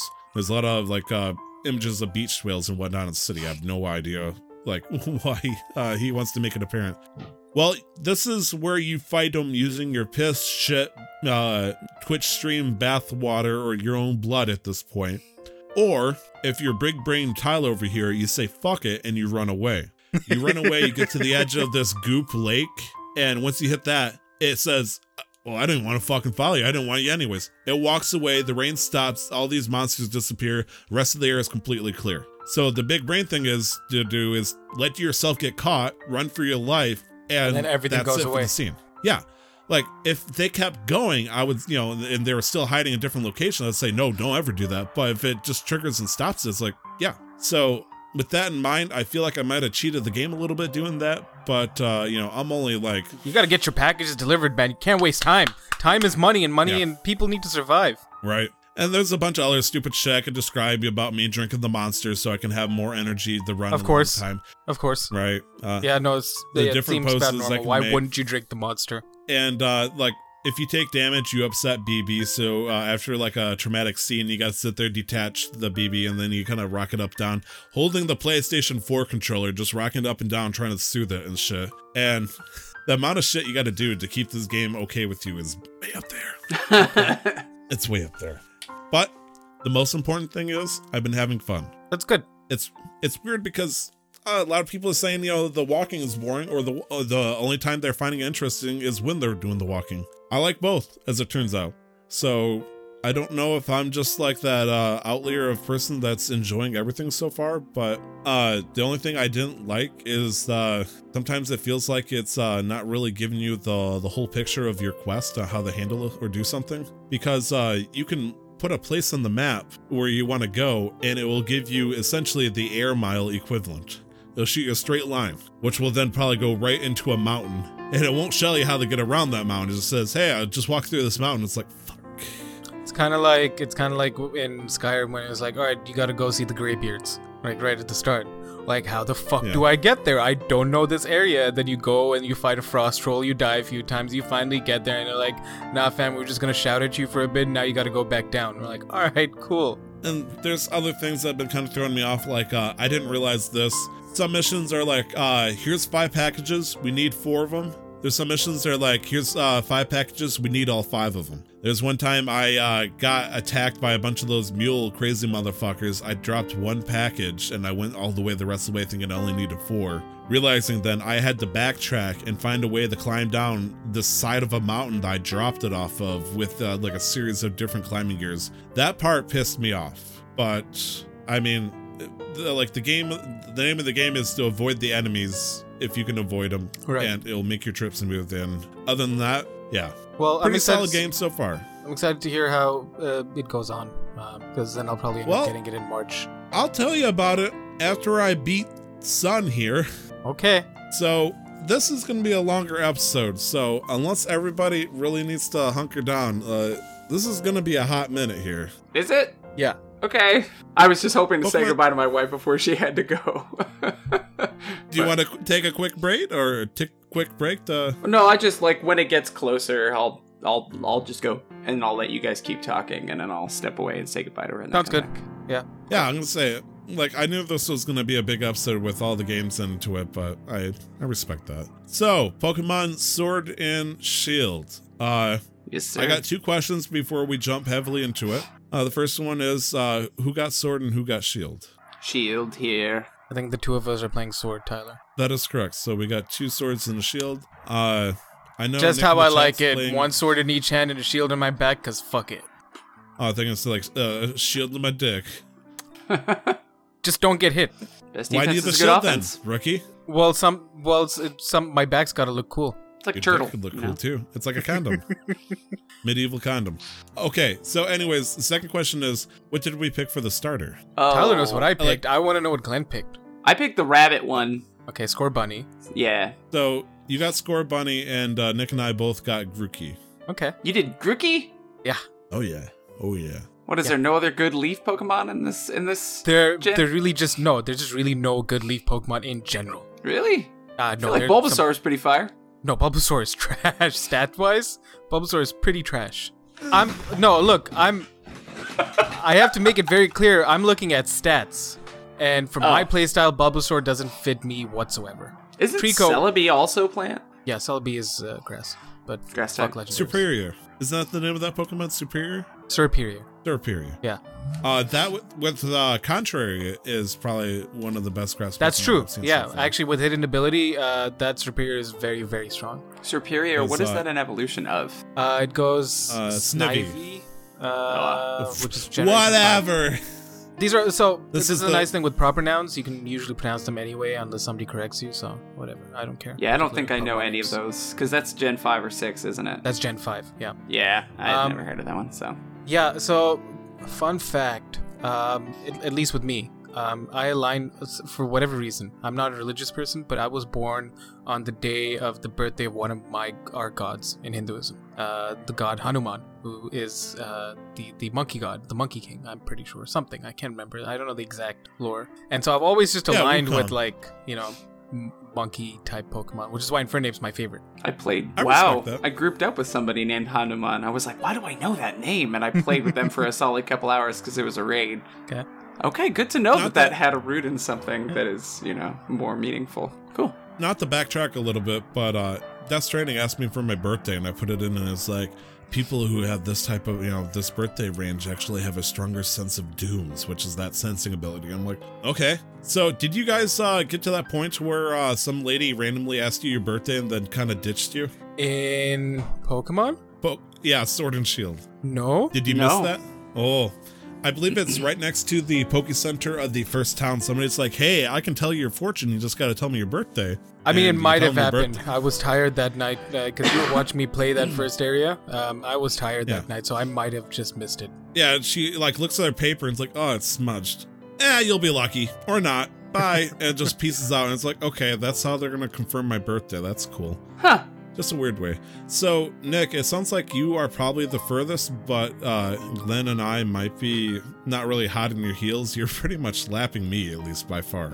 I've got 11 and a half hours into it right now. Uh, and I want to hear, primarily, I want to hear Glenn's thoughts first because this is like a whole new game to Yeah. me. It is. Like- it's like hearing like just like even when I go to a Poke Center and like heal up my Pokemon and it's the dam dam dam dam but it's like the HD orchestral version compared to what I'm used to on my Game Boy Color, Game Boy, you know, Pokemon Yellow. Um, so it was I don't know, like uh, I don't know what was the question. There's a lot of thoughts. No, just like, how how has the game been for you so far? I've just loved like- I Yeah. I love it. I mean, the game, the gameplay itself, spec- like storyline wise, feels very linear. Like it feels like you know, there's some things you can do that will like enhance it for the you know, if you want to go and explore, you might find a you know random TM or a fire you know firestone or something, or you can fill up your pokédex You Pokedex found a Firestone? I need and a, one. and a Thunderstone. Yeah, What? yeah, all in Brother, that first wild hook me area. up. Oh yeah, in the wild area you can find a bunch of things. You must have Yeah. good RNG then. Jesus. I haven't I've only been need finding both of mushrooms. Those. Oh yeah, but the I've mushrooms are worth like a thousand gold apiece or twenty five hundred if you find I, like I had. you know, funny thing is with all Pokemon games, I like I can go back to my platinum right now probably, and I probably still have like a dozen nuggets. I never sell them because I just never need the money. Like I just end up roaming around fighting enough. I just never need the money. yeah, You sure in hell don't need the money in the beginning of this game when your mom like gives you the first house mortgage worth of money. 30,000 yen? Jesus Christ. but yeah, um, I just got through the first like opening ceremony. Um, where and so. I think I'm like si- six or seven hours in. So I've been I've been doing a lot of exploring. I've spent a lot of time like just going back to out of that first wild area and healing up and then coming back. So like all my Pokemon are around level 17 to 20 already Okay. and I haven't Okay. even tried the first gym yet, just because there's there's so much There's new stuff, lot. and there's Yeah. in that first wild area, there's a bunch of like super powerful Pokemon just walking around. Yep. You know, the ones that you can see that are bigger, like a Rhydon or a, I, I saw a Rhydon. oh, did you go across the bridge? Yeah, You went across the bridge now? I mean, I just went over there to Balls see. What to it, you, dude. Yeah, just to see. But like, I even there's ghost Pokemon over there by that like Hmm. tower in the corner, and they're all like level 27. So I'm like, there's obviously a reason for me to stick around here. Um, I don't know if I'm supposed to come back or what, but like the completionist in me is like, I have to try and catch all the Pokemon here, you know, and also the Dynamax fights and like turning in Watts for things, and uh, it's all like just this whole new experience, and it feels like you know my old Pokemon experience just upgraded. Um, So I mean, I it's still the classic. There are six ones. You know, they have you know a certain amount of uh, times they can do a move before you fix them. But then there's like items you can attach to them that help them gain health, or it enhances their type. Things like that that are just like new and interesting. Um, yeah, welcome to Generation 2. yeah, yeah, I know, right? Like this is I'm I'm super far behind. You're like, Oh. wow, cool. No, honestly, it, it's nice because uh kind of reminds me of like uh, an older man was like, yeah, I remember when I used to listen to this band, and like you hear it The in like. HD, and you see you see the uh, the the tear run down the eyes. It's like it's beautiful. I'm not making fun of you. No, Yes, I am, know. I know you're not. I- I- it's really It- it's it- I mean, it's cathartic, dude. Like to I mean, it, it's probably the same effect for uh, people going back to WoW Classic after all these years. Like, uh, Oh, yeah. revisiting nostalgia, but it's on a newer level at this point. Yeah, for sure. So I mean, I do Uh, love it though. Like I'm I'm like the evol- even like when my first Pokemon like evolved. I think it was my my uh my Scorbunny. Yes. Scorbunny would have was been the at level first one. Yeah. Yeah, it evolved to the next one, which just looks like an angsty teenager. Yeah. Um, but like oh, I got news for you, buddy. what Oh no, I don't actually. Uh, there's a reason why I picked Grookey. Uh, is it? Because the I made- evolution is really dope. uh, yes, lesser of evils, I guess you would say. Um, I think at, uh, we, I think part of our decision with me and Tyler, uh, like when I play a Pokemon game, I'm looking at stats and looking for specific team builds. So before I even play the game, I have no issue personally just going through all the new Pokemon, um, and then looking at the the base stats and seeing how they line up with my playstyle. But then I'm also looking at visually, does the Pokemon look cool? Okay, Right. I for feel me, that. when I pick when I pick my starter, I'm not gonna do that for co- kind of competitive play or anything like that. I just want a cool looking starter. And to me personally, I always thought that the water Pokemon starters were the coolest. I thought Blastoise looked cool. I thought Feraligatr looked cool. Yep. Yeah, like Empoleon and all that stuff. I thought they all looked cool. Yeah, Um, they look Samurott was even cool cool, as shit to me. looking. And so I was originally gonna go with uh, Sobble as my starter, the water starter, which would have completed our little McDonald's triangle over here. The problem is, though, I made a mistake and I decided to Google final evolution of Sobble because in Sun and Moon days, Poplio was Populo was my personal favorite. It was a cute looking clown looking seal. And before the final evolutions got released, people were trying to guess what it was going to look like. And the version I saw that got me super excited was this it clown looking motherfucker that was, you know, this big beef daddy of a seal. What we got was a little different. We got Primarina, which is a uh, a seal that looked like it came from an opera, which you know makes sense with its uh, water fairy type. It was very different though, and it didn't feed into my uh, male power fantasy, I guess if you will, of this badass looking starter monster. And so I was like, okay, I'm gonna get Sobble. Sobble looks, you know, like uh, timid and stuff like that. I'm sure Sobble's final form will turn into like I have gotten past my uh, teenager years and now I understand and uh, I'm I'm Incineroar or something. And uh, no, no, that's not the case. It's not the case with Scorbunny either. I don't think there somebody. It's out of my power fantasy. But when I saw Grookey's final form, I knew that Grookey was gonna be my boy. It's yeah, it's funny because the Scorbunny's final evolution aligns more with my playstyle, but I'm like, ah, but Grookey's final evolution looks so much cooler. I want it, and so I just built around it. I don't think I've ever had a grass starter since Treecko. Um, Treecko's from Gen 3, and Sceptile aligns with my playstyle. It's fast, hits hard. It's not very tanky, but I don't care. I just want to hit fast and hard. Mhm. Um, like I want to go first. That's my playstyle. Um, I don't care if one hit from you will take me out. I'm gonna do that to you first. I mean, that style I think is in competitive play. I'd go for that too. I was a big Bla- uh, Blaziken fan in terms of that. Oh yeah. Uh, Blaziken was great for that kind of stuff, especially when you can get its uh, mega evolution form. but It- Typhlosion, bro. yeah, Typhlosion, I'm sad because Typhlosion is one of the weakest fire types. I think He just Fire looks so starters. cool. I It looks very care, cool, He just though, looks awesome. very cool. Um, Yeah. but uh, so when I looked at Sobble's final evolution, I realized that uh, I was staring face to face to what my uh, essentially is. This is must this must be what the hipsters wanted. Hmm. Like uh, it's a it's a cruel way of me putting it like that, but yeah. Um. Yeah. So we can go on about Like- we can go on about sorry. starters I, am gonna, I'm gonna sigh and look off into the distance. So disregard me. because there's a lot to unpack here. Ty- uh, who who wants to? Uh, so, so just so I'll, I'll go into all the negatives later, but for the most part, I'm having a good time. I'm enjoying it. Um, the the towns, the landscapes, specifically the towns and the cities that they've built, have been Yeah. very nice to explore, and like they've like the detail there has been good. Um, I've had a very good time exploring the the first city that you get to. That's like uh, from the wild area. I don't know if you roamed around there, but it's got it's like it's nice. It's a it's a nice multi-layered city, and it's got like Little old style to it. A little steampunky. I really like it. Um, there's been lots of nice quality of life changes, which um, uh, like you've got uh, autosave now. Um, Yep. Which I don't think will ever take away the anxiety of me knowing that I haven't saved for a while, but knowing that? I haven't done it, and save? if something goes wrong, then that'd probably be okay. And I can just reload to like the last autosave, but I'd still rather manually save so I know exactly which point I'm reloading to. Um, on the and I don't know if you know any of you noticed it, but I just noticed it uh, before we got onto this.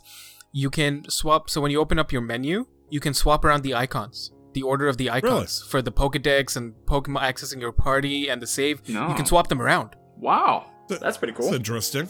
That's I thought that was really cool. That was a nice like kind of it gives you more like this is Well, if you customized to- UI. yeah, you know, that's yeah. really neat. Get to what you want to as soon as you can. Um, I really like uh, the new TM system. So eh, from Generation One, TM or TR? so yeah, so that new system. So from Generation One, you had TMs and HMs, and the HM system, which gave you the ability to navigate the world.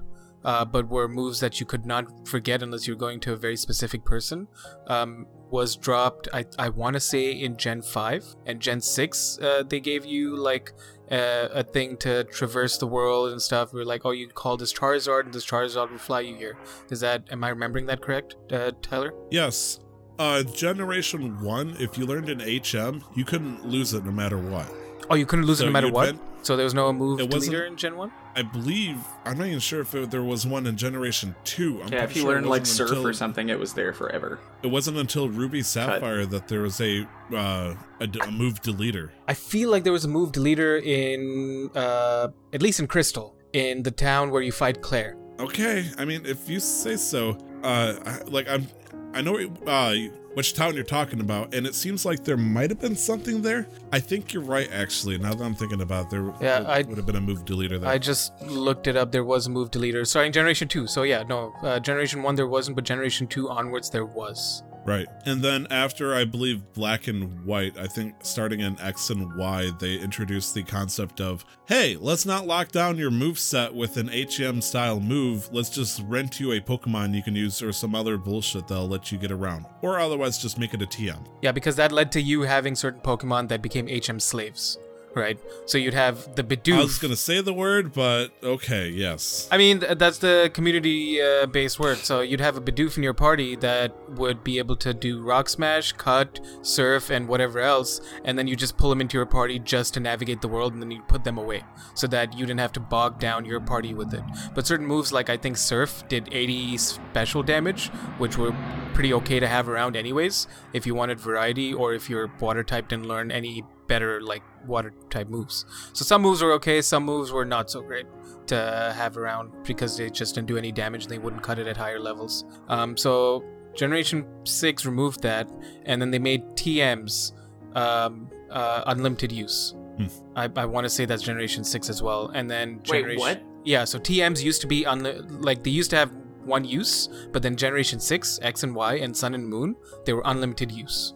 So I can use that on as many Pokemon as I want. So TM Yes, if- specifically, if- yes, with this game. In this new game, there's something called TRs, which you'll get from like boss uh, battles and stuff that you can use one time, but they say TM instead of TR. It'll let you use it as many times as your characters can learn it. I know, take it in. It's pretty nice. You don't have to choose what one creature. All of them can learn uh, that one cool attack if uh, they're if it's wide of a range enough. And Yeah, you can and- cook. You can cook for your Pokemon. Yeah, I was gonna get I was gonna get to that too, but yeah, with the What? TMs, um, I think I've looked at the full list of TMs and TRs, um, and it seems like it's a really nice balance on both sides with uh, power moves. So it's gonna so there's gonna be some choice uh, in the TRs and like unless you go and farm for this specific thing, you're gonna have to sit and choose who you want to give it to. Whereas there are just as many like on the TM side that are gonna hit hard, and you don't have to worry, and you can just give them out to whoever. So we're talking about also talking about like we want to focus on things we like right now, right? Yeah. For uh, old Tyler and Nick. Okay. I'm gonna say I spent a majority of my time in the wilds, wilds, the first wild specifically, and it sounds like Glenn did too. If uh, he's put in that many hours, and uh, I think that is, I'm not seeing it as a good thing, but a neutral thing. I just want to talk about it. It feels like uh, this is their idea of uh, somehow incorporating even like a slight taste of Pokemon Go. where instead of having like a specific general area, like uh, say a volcanic area for fire Pokemon, this is just a big ass field where you're going to get a wild diversity of Pokemon. And whether or not you want to call that either lazy or just giving you a cornucopia of Pokemon to pick from for the first gym, it's a huge difference to what we're used to. Because I don't know about you, Nick, you saw Pokemon I didn't get to see on my time of day when I was playing. Um, It uh, was before we carry on up the wow. wild area, I wanted to correct myself. It's Generation Five they introduced the unlimited TM um, system, but yeah, the wild area is interesting. I love it. It just feels like Safari Zone to me from Gen 1. Like, I was like, when I got to go to the Safari Zone for the first time in Yellow, I was just fucking elated because it was no more just Rattatas and Spearows and Pidgeys. You know, like, I got to, like, they were like, pay some money, you're gonna go in here, there's gonna be some dope stuff. Um, and here, like, it seems like because they have those nests with the DX things, so I don't know if there's that much RNG in the wild zones as far as what's gonna be there. Because every time I've gone near that tower, it's ghost type Pokemon. You know, every time you go near this one area, it's ice type Pokemon. It's these the, the dumb ones that sorry, the ones that look like ice cream cones. Don't like that. But I'm in agreement That- with you there. Yeah, Okay. yeah, that's probably Uh, one but, of the like- worst designs next to Trubbish and Garbodor. It's, it's, I'm gonna say I saw one design today that I was very upset about, but we'll save about that later. yeah, but Uh, it- I do like, sounds the wild zone. I I like it. So to give away more about the wild zone without spoiling too much for you guys, um, so there's I really like the system now of finding Pokemon. You've got the overworld where you can run into them, and you can also still find them in the grass. Um, there are there are a few. So in a given area, you'll have let's say there are 10 pokemon in that area total there'll be like maybe 8 of those in the overworld and there'll be maybe 9 of those in the grass so there'll be some overlap and then there'll be some that you can only find in the grass walking around And um, if I'm not mistaken, the maps will actually show if they're supposed to be there regularly, right? So yeah, so if you've encountered them previously, your Pokédex, you can sh- it'll show you their habitat, and then Got also it. if you open up your town map, it'll show you the current weather in the in that area because the weather will also affect the types of Pokemon that pop up. Yeah, what the frick is that? There's weather. Yeah. Um. Sorry, so, everything so- in this game is just blowing my mind. Like, it's like you know, You're I'm just- fighting ice. I'm fighting ice cream cone head, and it's like it's it, there's a blizzard, and it's like this. You know, the blizzard pelts your Pokemon for three damage, and he heals because he's made of ice. And I was This like, is the accumulation genius. of all the generations, uh, like some of the knickknacks into one, and it's just like overload for you. So what's normal to us because we've seen it before, Ah. it's just like everything's new to you, and it's really It's nice to see actually. I love it. There is a little bit of problems with the weather I saw in this game. Uh, my prime example is I'm catching Pokemon at 3 o'clock in the morning, which means it's night as shit outside in the game. And so I'll encounter a Pokemon, and it's like, the sun is shining brightly, you know, the boost fire type. I'm like, where the fuck is it then? So I've seen It's, Wait, is I've the, seen- is it real time? Is it based So- on real time? It's supposed to be, but apparently, until you beat the game, uh, the day and night cycle's a little janky because the game has like this. There's Plot. the day and, the day and night cycle is driven by the story first, but Yeah. then there is also a day and night cycle that works with the weather system hand in hand. Mm-hmm. So there's a reason why some of it is janky right now. About to say because I do remember that they were like I spent like six hours of gameplay, you know, like running around the wilds, and I saw like the day kind of like change a little bit, a little bit. But I was like, I do remember seeing that there was real like you know what you had said, and you just reminded me of it. And I was like, and then thinking back, I'm like, that didn't happen. But they told me, oh, you need to register to go to the ceremony tomorrow or whatever, you know, Yeah. tomorrow. So, So, when you do when you go and prefers that. register, you're gonna go to the uh, hotel, and it's nighttime then. Mm-hmm. yeah. story wise and so the Yeah. game's gonna fall like that takes higher priority than what's actually happening Hmm. Hmm. Hmm. I watched Dark Crystal for the first time yesterday. Hmm. uh, so you you kind of called them out. You called them uh, DX. Are we talking about the Dynamax? Yeah, where they got the things okay. and you can get watts and stuff and have a chance to like group players around you to like I don't know if this is spoilers. No it's not uh, like I this is this has no, been known same. for a while yeah Okay, good. Okay, yeah. like where they have those red things with the lights in the air and you can collect the watts and then also like have a chance to like, you know, have your Well, gigantic Scorbunny fight the, the- other thing. i don't know if we knew about the watts but uh Oh. but no, I mean that's fine. It's a new currency. It's that you just a can in different the wild currency, area, and you can Mhm. do a whole bunch of things with it. We're, we're not gonna give away too much. Um, Pro tip: Yeah. talk to the fisherman. Wink, wink. uh, ha- have either of you cashed those Watson yet? Watson. um, Uh, no, uh, no, there's uh like vendors right at the uh the entrance to uh the big town. Oh, you Motor can stone get like for life shopping. stones and stuff. Yeah. you can get a bunch of things. You can buy food for cooking uh, at the camp, Mhm. and you can buy uh, a few other things. I don't want to hmm give that away. And th- there are other things you can do as well that I'm not gonna tell you guys until you find out. Oh, because you're further in the game. Yeah. Yeah. Yeah. So it's it's valuable to because I was like I don't know how I'm gonna spend all of these watts. So it's, It's not valuable. bad if I hold on to them. No, no, hold on to them. Okay. Uh, I mean, unless cool. you see something you like, I'm not about to tell Honestly, you. to I've not been.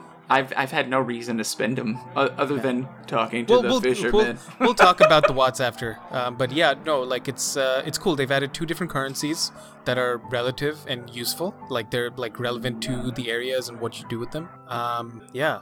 And uh so I guess in my head, I kind of want to know what our teams are right now. Um, I just tried to turn mine on so I could show you, uh, but apparently my chart it, it died. So Do you? I can throw it on Well- the charger and then show you in in, in a little bit.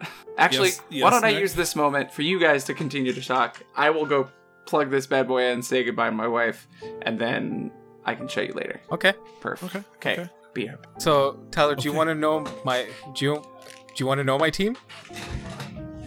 Yeah, are you like not excited to tell me, or is it Um, spoilers or something? my team is pretty much fully assembled. I think from everything I've seen. really? I'm uh, there might be maybe one or two more changes, but for the most part, fully assembled. Um, so my Grookey, I've got it to the final evolution. Um, nice. I have a Drednaw, which is Chewtle's evolution. I Mhm. have a Centiskorch, which is um, the that big fire centipede that we saw. Yep, yep. Um, I have um, I have uh, I'm starting on the evolution line from Impidimp, the little silly little fuck, like the little like like the little pink tiny little troll imp thing, Okay, sure. the silly one. Um, I'm starting on that evolution line. I'm the second one. Um, what else uh, do I have? Uh, um, oh oh, I've got a really cool looking Pokemon, but I don't want to tell you what it's called just because I don't want to spoil it on on the show. But it's it's a it's a electric poison type.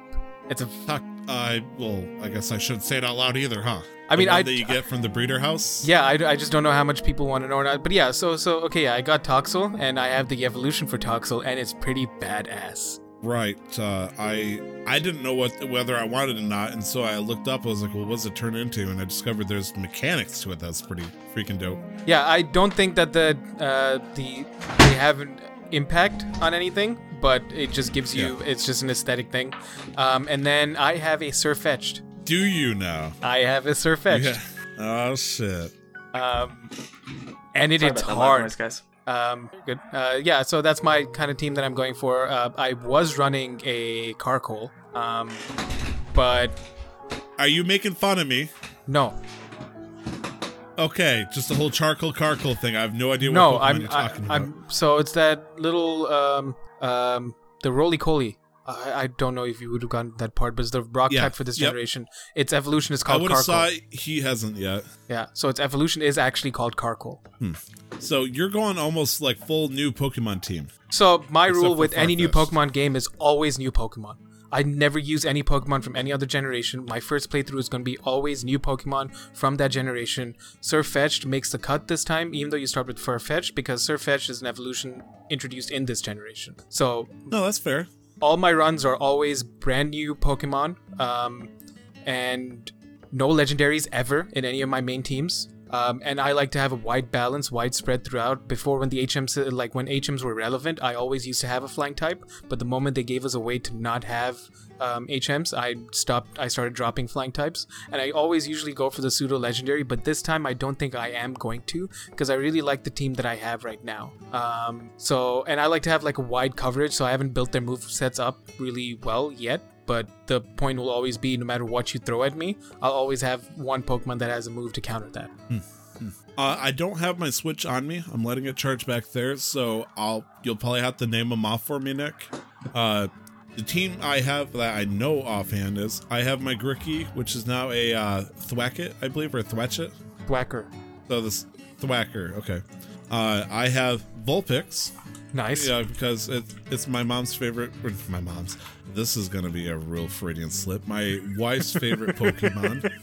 I I got the Pikachu, so I'm hoping to get you know. I'm probably not gonna get a Alolan. I'm probably gonna get either a. I don't think there's a Galleon or Galarian version. No, it's probably isn't. just gonna be a regular old Raichu, which is fine. I'll probably drop it, but it's I like having Raichu in the party at least for the mid Right. game. So that's three so far. I have uh Galarian Linoone in the team because I want Obstagoon like a motherfucker. I was gonna Yes. have Obstagoon, but I don't like the fact that it's got a dark and normal typing. If it was just normal, uh, like dark, I would have been okay. Yeah, it is super weak to fighting moves. I learned Yeah. that the hard way. But it's quick. Uh, like even Obstagoon has a pretty high base uh, speed stat. and uh, so in my head, it's like, well, Ra- Raichu's going to be my favorite Pokemon. Ninetales is my wife's favorite Pokemon. And Zigzagoon is Brandon's favorite Pokemon. So it's just kind of nostalgia. I got those three in the team. Right.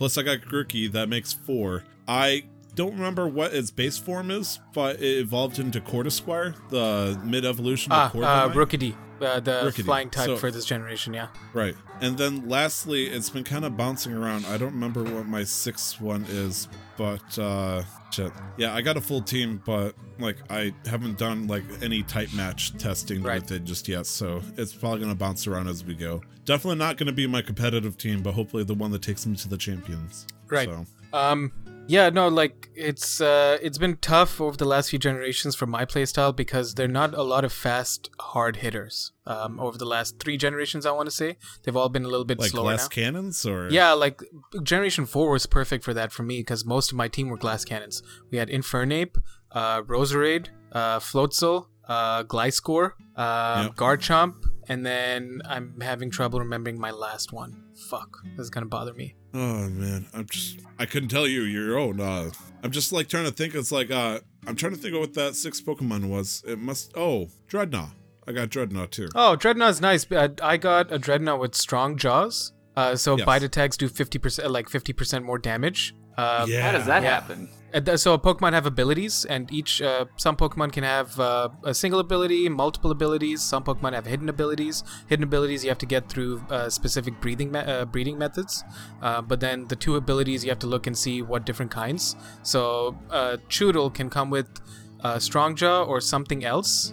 I can't remember what the other one is, but basically you keep catching it until you find them. Um, oh, Glenn, there's so much. We can even tell you about natures and how that affects uh, Yeah, uh, I was stats about and to stuff. bring that up. nah, let him enjoy what he's gotten so far Yeah, because yeah. I mean, trying to get trying to get into the uh, the nerdy glasses of uh like that level of fighting. No, fuck. Uh, Wait. Yeah, and I'm not Wait, about to tell like, somebody I how to play like the game. how gr- fire is good against grass. Is that what you're talking about? No, so that's type matching. So we're talking. So Pokemon can have different natures. I can't remember how many different natures there are, but natures can either have a neutral uh, effect or they can have a beneficial and hindering effect. So they will be beneficial to a stat and hindering to a stat. I just don't know where all of this. This is a lot of stuff that doesn't seem to be listed when I look at the Pokemon's information. They are, but then you need to know Uh, what you're looking for. Oh, okay. Um, but it's No, not something you'd uh, be used to, Tyler. for the nature thing, if you wanted to know what your Pokemon's nature is, uh, you know how you can go to a Pokemon summary. Mm-hmm. If you go to the very last tab, it'll show you uh, what nature it has, Oh, okay. as well as like where you caught it. okay. And if you don't if you don't know what that nature does, if you look at the stats, like the attack and stuff, it will show one in blue and then one in red. So it'll show you what that nature boosted and what that one uh, nerfed essentially. okay. And you know, obviously, if you go into like that super, you know, 100% competitive thing, like let's say for a Jolteon, you you know, it, Jolteon is special attack and speed, so you'd want something that focuses on that speed but lowers its uh, attack. That way, it goes faster, and no one, uh, since Jolteon doesn't use attack, you can nerf that. Hmm. So it's like it's preference in like a competitive play and like the whole meta of nature, Yeah. but you are not fighting on behalf of Smogon, which is that No, fucking yeah. website that'll give you all sorts of that shit. So just There just a enjoy it. enjoy it, but there's a really nice transition between like the casual and competitive. Like there's different levels. It's not like a clear like line that now you're a competitive player. There's like a nice gradient between at which point you can easily slide yourself on until you're clearly competitive or clearly casual. And I would say I'm probably right in the middle with how I build my teams, even for just pure like like in gameplay. I'm not even trying to go competitive ever. I don't think I ever will. But like I'm just teetering that fine line between starting to EV and IV train and breed and uh, do all of those min maxing things. I'm just trying to remember my Pokemon. Like I only remember three of the six that I had in. It's crazy. Okay. Like I'm gonna say like ten hours after I beat this game, if if that, if there's uh as little post game as I am being told, I'll probably be at the forges of the breeder center, just like you know. Yes, now you fucking make eggs. And uh, So, um, in terms of cool features, there are two more things which I think were notable. Um, the Pokemon, uh, sorry, the Trainer League cards, which I think was a really fun addition. Like um, yes, It's kind of like trading cards, and you get to create your own and like update it whenever you want. Um, and you get, uh, as you keep going, I can tell you now, uh, each area that you visit, I'm pretty sure, and after each gym you beat, you get more kind of like backgrounds and effects that unlock Yeah. um, and even like uh, printing, um, like like the printing, the foil. You even get more options and those unlock as Instead well. of just matte or plastic or yeah, whatever it was. Yeah, right now I have one other one, but I'm I'm assuming there are going to be at least a few more that unlock as you go on. nice. Yeah. Okay. Cool. Do you want to hear the Uh, three that I? Or I guess I do remember four of the Pokemon I have in. I have Magikarp Okay, because I want that Gyarados. fair. Um. Uh. Uh. Kirlia. Kirlia, Kirlia? okay. Kirlia, you you got a Ralts? Yeah, it was one of. I got a Ralts as was one well. of my. It was From one, one of the Dynamax ones. battles. Yeah, one of the Dynamax. It was one of the Dynamax. Do you remember- Do you remember and I got a Clefairy. Clefairy? Okay, okay. What? Do you remember do what I remember gender what your gen- Kirlia is? Because okay, so Oh, I'm gonna tell you now- Ours. No, no, not just that. So Kirlia has two different final evolutions based on the gender. If it's a Oh. female, it'll evolve into Gardevoir. If it's a male, you can use a stone to evolve it into Gallade. Which one's better? That depends on what you want. Gardevoir is Psychic Fairy, Gallade is Psychic Fighting. Gardevoir is a special attacker, Gallade's a physical attacker. Gardevoir is oh. fast and hits hard, but special attacks primarily. I don't remember if Gallade's fast, but it hits hard. Oh. Yeah. But I'm pretty sure the ratio is 75 25 female to male for Ralts. So, um, So males are actually more uncommon. yes, so it's Yes. most likely Okay. that you have a female. Female would be the the little plus one, right? Not the arrow one. Yes. The arrow one's yeah, the male. It's the If you're asking always- us what the 2000 old symbol for male and female is, Glenn, I got a lot of questions going on. Here. Not why is Pokemon so binary? Ugh. Okay, so Uh, yeah, so if you have any questions, honestly, you have two amazing resources here. Um, yeah, and so just uh, so that we don't spend too long, Pokemon Camp, camping. so good. Mhm. Have you? How do you guys feel about the camping? I love it. I, I mean, after Glenn talked about uh, glamping over in uh, some spot of you know Great Britain, I was kind of excited, but then I realized it was just a tent. Oh, tent, uh, camping's fun. I uh, I didn't mess play around with the like the, the the toys and stuff yet. I'm assuming that's probably the more fun part. The only time I've done it is if I wanted to cook something. Uh, how is uh, playing with the toys for you guys though?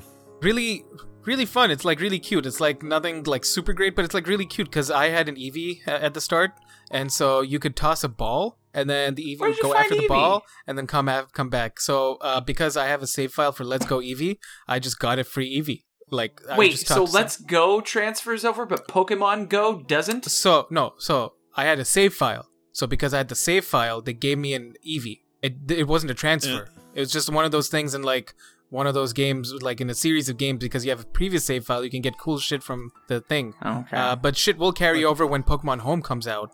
Then you transfer everything to Pokemon Home, and then you can transfer that to um, uh, Sword and Shield. Wait, my Pokemon Go account will transfer to Sword and Shield. Not the account, you can transfer Pokemon to Pokemon Home starting sometime in Feb or March next year, whenever the app comes out. And then you can transfer those. Pokemon in Pokemon Go. But no, but keep in mind they completely under leveled those Pokemon. So even if it's like a 13,000 whatever CR, whatever it's called, it's probably I have, gonna a, end like, up. I have like a 99 IV Mewtwo. it's probably it's gonna be watered down. What? Yes, then what's the point? I agree. When Let's Go Pikachu and Let's Go Eevee came out, I moved over Perfect IV Pokemon over to that, and it gave me average of the road stats. It just gave me the Pokemon, but nothing that came with it. Beware. Yeah. So then I'll just transfer my po- trash Mewtwo, so I'll still have a Mewtwo. Big if Mewtwo Big brain if right Mewtwo there. can be in Pokemon Sword and Shield. Uh, yeah, I I don't yeah, think it that's can. true. Yeah. I'm pretty sure there's no legendaries allowed in this. Oh, I can't bring my shiny come I know. Moltres I'm. in. I know. There's a Mew. Ugh. There's game code for the Mew, but I. I have uh, Mew? But Mewtwo, yeah. Um. So with the camping, it's fun because it's really cute. You have like a feather, a feather duster thing. Yeah. Um, and then like you can call your Pokemon over, and it's kind of like fight training. It's kind of like with your cat, but like it's you just really like the effect. Time to die! Dodge! like imagine Really? seeing imagine seeing um like this big fighting pokemon it's like oh you're dangling this feather thing and then it just comes and punches you in the face that's that's really it it doesn't it's do any action it's really action funny to do it with uh, Scorbunny's evolution because he's just like he's like, I'm just chilling here. You want to talk to me? Okay, cool. Yeah, I'm gonna hit this. And then you can throw the ball and then they'll go and fetch the ball and bring it back to you oh my really god, cute. my Um, wife's heart exploded when I threw the ball and the corgi. It's not a Pokemon. It's a corgi with a Pikachu tail. Picked up the ball and ran back, and then I DX'd it too in a fight. I was like, What's Sarah, look, giant corgi. Yamper. Something like that? yamper Yeah, Yamper. yeah. um, Fuck that. and then Fuck that Pokemon.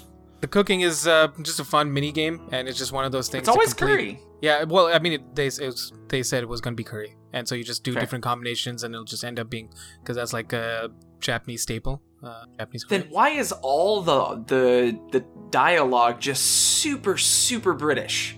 because Galar is based in the UK. Oh, I did not yeah, know it was that. Based, There it we go. That's why we have a corgi in the game because the Queen's favorite uh, Queen stuff. Queen has yeah. corgis. Yeah. Um, Okay.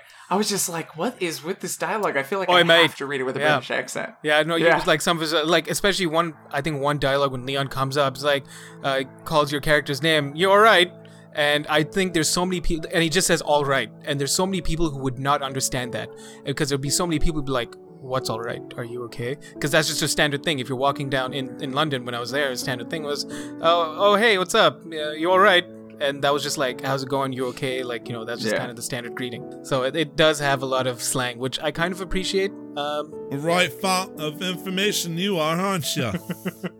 No, I didn't. I thank you for telling me that because I was genuinely confused. Yeah. There's Everybody, it was always still don't mom. understand. It was mum, not mom or mother. Yeah, yeah. You know, like, and I was just like, this feels super British. Yeah. I thought this was a Japanese game. like it, it got really hardcore into the slang though. It's like, hey, thanks for having like a skimp wah with me. Here's a uh, Pokeball. I'm like, what the fuck does that mean? It's like, it, I, it, it's, that was not the term, but it, was like it was some like, okay, yeah. There, yeah, there was one time when I had to have I had a uh, my roommate Dylan has spent a decent amount of time in the UK, and I was like, "What does this mean?" I literally just didn't cope past the dialogue because I was playing on the TV at that point, not on the handheld. And he was like, "Oh, that means that they're going to see you there," and I was like. How what does world?" that mean that? Yeah. and he was like, in England? And I was like, okay. I was like, I you- told them I was in the Americas. I was supposed to use English, not English, you know? Yeah. But it's cool. The Queen's English, Yeah. as God intended it.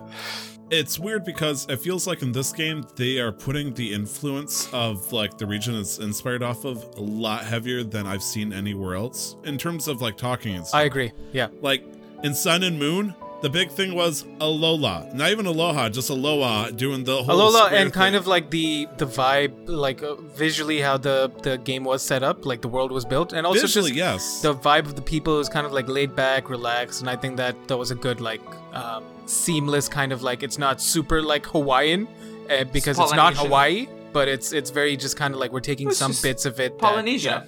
yeah, exactly. but like it just the fire feels like this game like is so much intense Yeah. about it. I, I went to fucking Stonehenge, essentially. There's a Stonehenge-like area in this game.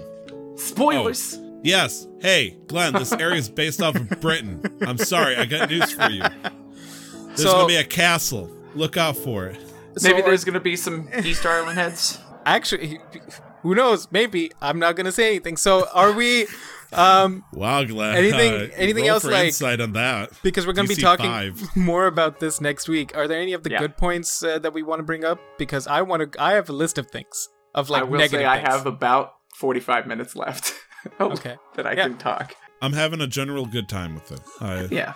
I want to make it clear before I start this too. I'm having a very just a good time in general too. It's the thrill of being able to explore like an, a mainline Pokemon game on a Switch on my monitor and explore and see some of these places visually built has been fantastic. Starting with the visuals, some of the textures are just god fucking awful, and it makes me sad because Breath of the Wild is on this console and I just don't understand it. Right at the start, if you let the starting thing go on long enough, the Pokeball that, and you notice this, Tyler, the Pokeball that you first see, like on the stadium ground, it just looks like it's it's from from 10 years ago. Like the texture on it just looks so bad. It looks flat. It looks blurry. It's from Pearl and Diamond. It's and then it's just like textures at a distance. Like textures when you're roaming the world. Like in town some of the textures are great but textures when you're roaming the world have just been disappointing. Like when you're roaming the wild area the trees look god awful how could the trees look so bad? Like i honestly feel like the trees look like shit compared to like My reference is a Game Boy Color, so I can't give input on that. It looks like it came from Ocarina of Time 3D, where they just took the same style thing, where it was an updated tree with sprites for leaves, but they really didn't Right. try. Um, Glenn, and in your defense, I understand that, but then when you see gameplay of Breath of the Wild and what the Switch can do, I think you'll understand what I mean because, it, like, th- there's things like the Pokemon popping up in the overworld when you're not like. When you're kind of like medium range, so you're not even like super far out, I don't understand that. Because when you see the oh, kinds they of things in. the Nintendo like Nintendo could do with Breath of the Wild because you're in an open world at all times and it would make sense that things pop in in that game. Because it's such a wide vast open world and wild world that you're like traveling around. So it makes sense why to save on like processing time to make the game run faster and better they'd have to pop things in. But here it's not on that level or that scale so I don't understand with Nintendo being one third owners of uh, this whole thing, like the franchise, like why wasn't there anything to help with that? Like I don't understand that design choice, or like the the lack of like I don't understand it. It makes no sense to me. It shouldn't happen. Um, another thing that really bugged me is the fact that if you wanted to control in 2019, if you wanted to control the audio of the game, you have to go to a specific person in the Get the city earphones? to get the earphones. That is just bad user experience design. Like base, it's not even like a thing. We want you to find these. If you got the earphones to change the kind of music, because you could do that in one of the games where you, once you beat somebody post game, you could change the kind of battle music you hear, whether you want to hear modern style or you wanted to hear the retro style. So if it was something like that where you could change the soundtrack or get optional things, okay, great. But to like a basic thing such as changing the volume levels of different things in the game should be a base feature. it should be something that the game just starts with.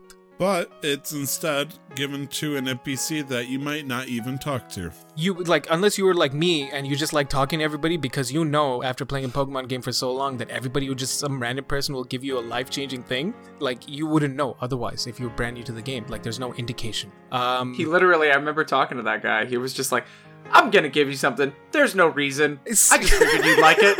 And he just hands it to you, and, you and I was just like, "Wait, this feels like a really useful item." Uh, think but I that's probably- honestly didn't like. I was cool with everything, so I was like, "I don't need to change it. I'm not gonna wear them." Like it didn't bother me, but I'm not everybody, so That what you just said there, Glenn, is probably the one thing I don't like about this game. Well, the worst thing I don't like about this game is they just give it to you. It feels like I keep getting, at least in the beginning, I feel like everything just keeps getting handed to me. You And get it's so frustrating. thirty thousand dollars off the get go. You get twenty Pokemon balls off the get go. Um, EXP share can't be turned off. XP share cannot be turned off, which is a stupid thing. I love that so I'm not, much. I'm not saying now. because I had to. no, and Gen I'm, one, you had to like. It's like I want to level up a Magikarp. Yep. Can't do level. it. You start them first, and you have to swap them out immediately, and know your that next Pokemon's going to get attacked. I love you, XP. I'm shit. not saying XP share is a bad thing. okay. the fact that you cannot turn it off. In Generation 6, Generation 5, Generation 7, I think, whenever they introduced like the mass XP share, you had the option to turn it on and off, which is just a very basic, good design choice because some people might want to play the game at a higher difficulty, but there's no difficulty option. So by turning it off, you'd have to go the extra effort of training everybody. Um, and I have this thing here. Um, it's uh, I'll find I'll find the full article, but Shigeru Omori, the director of um, uh, Game Freak, those who have it turned off, uh, this was he said this about XP share. Those who have it turned off want to train one specific Pokemon. We thought, is there a way to achieve that? There is, simply by putting the rest of your Pokemon in the PC, which is the most lazy like development I've ever heard of in my life, and I'm not a developer. That's not an easy way. You're limiting somebody's capabilities by Well, but you have automatic. You can you can put things into the box without being right in a Uh, Poke Center. So like that's and that's and that's fair simple. but then i feel like that's an extra thing that they added to counteract that we didn't want to give you this uh, simple option of flicking this binary code on or off so we're going to make you access your pc from anywhere you want which is again one of the things where some people like it i think it's a good thing to some extent but it makes the game too easy And I hate it. I I on Yeah. like I'm split on it. Like I think I think there's a there's a very fine line. It's a hard line to balance between catering to casual players and hardcore players, but this is one of those things where it's just clearly like there used to be a thrill, there used to be a challenge in being able to go back and forth or to the next area and then going to the PC there rather than just accessing on the go. But then again, like I feel like that's one of the things like a casual player wouldn't mind and that's fine. I just feel like you had toggleable options at the very least for certain things. I mean, the the, the fact is, very fact is, in terms of the link access your PC from anywhere, I can just not do it, and I've never done it. Right? It's just as mm-hmm. simple as that. But same. it's I just haven't either. just like it even with Sun and Moon and Ultra Sun and Moon, it's just been handholdy throughout. I remember when Gary was a badass, your rival was a badass, and they oh my kick your ass. Hop is a baby. Hop He's is a wheeze. He's Hop terrible. needs to grow, and it's been the case for like two or three generations now, where your rival, your rival, who's supposed to be your biggest challenge, will pick the type, the starter that's weak to yours. See, I would love if they would just make them have scaled levels for what you have done with your Pokemon. See now, there Like- now we're roaming into territory where it's kind of like choose your difficulty, and I would like that too. Honestly, Yeah. I would appreciate I'm that. in. I'm Because I'm like into that. literally, I was at double his level by the time I fought. Like every time I fought him. Nick, you're muted. It's also stupid when you start the game and you do your first battle with him and you pick your starters. He has two, but it doesn't matter because you're gonna beat him easily, his first Pokemon, Yeah. which is a Wooloo, and then conveniently you're gonna get enough XP to level up and also learn a type move that's gonna be good against his starter. I think it's a good way to, especially if this is gen. I think you're right about the balance thing, but especially for the fact that this is effectively introducing Pokemon to a younger generation than it's ever been introduced to. Like, that's a great way to make sure that they understand hey, when they level up, they can learn things. When they level up, you know, there's it's it's introducing the the concept of all these things that we've known for so long into these younger kids' brains. So like I agree. I don't No, know. uh, I feel like some on- of the handholding is kind of necessary because of the audi- audience they're looking for. You know, like I understand. It's just I- more long-term gripes. Um, Tyler, Hmm. would you agree with me that this has not been as handholdy as Ultra Sun, Ultra Moon, and Sun and Moon? Because that shit, they held your hand for so long. I would like to say so. Uh, oh, Tyler, you seem so sad. well, it's if you think about it, in Generation One and Generation Two, you had two rivals. You had Gary, and then you had well, tip, they usually called him Silver or whoever Right. you want him to be. Yeah, the, the the guy that stole the Pokemon, and you know he was a dick to you, and you get a little smug satisfaction when he rarely came up and said, "Hey." I'm the best. You better get out of my way. And then you defeat him handily. It's like, I don't understand. Well, how are you so good? Like, it gave a sense of appreciation. But instead, in like these past few games, it's like, hi, your best friend is actually, uh, you know, the relative of a very important person. In this one, they take it to full 10. Hi, I, you're, friends with this kid who's been coddled and loved into thinking he's going to become the Pokemon champion. Because his brother Because is. his- His big brother is, in fact, the champion. And since his brother keeps saying, Hi, I'm the unbeatable champion, you're my little brother, he's got himself so fucking entitled and starstruck that it- it's just mind blowing. And then, you know, this champion. I'm not gonna brother be is surprised like, if he becomes like a straight up villain. when Leon looks at you, it's like, hey, you need to be his rival. It's like, okay, but you need to get like two miles away from your son, or not your son. Oh god, that'd be new territory. Oh shit. Uh, anyways, uh, sorry, I didn't mean to break into the lore there. I was just saying Wally had more backbone than Hop. And that's saying something. Yes, Wally is basically a rival who isn't a bad person from the third generation, but he had such character development going from the sickly, meek child to, you know what, I am strong. Let's fucking do this. And it's like, all right, let's butt heads together. But this one's like, let's hold hands. Except this shitbag is so entitled, like, I'm gonna be the Pokemon champion. Watch out, world. My name is Hop. And he's like, I'll race you. Just give me five minutes to run ahead of you in this cutscene. Haha, I Every beat you." time. It's like I'm like, how am I supposed to beat him? Ever. Ever.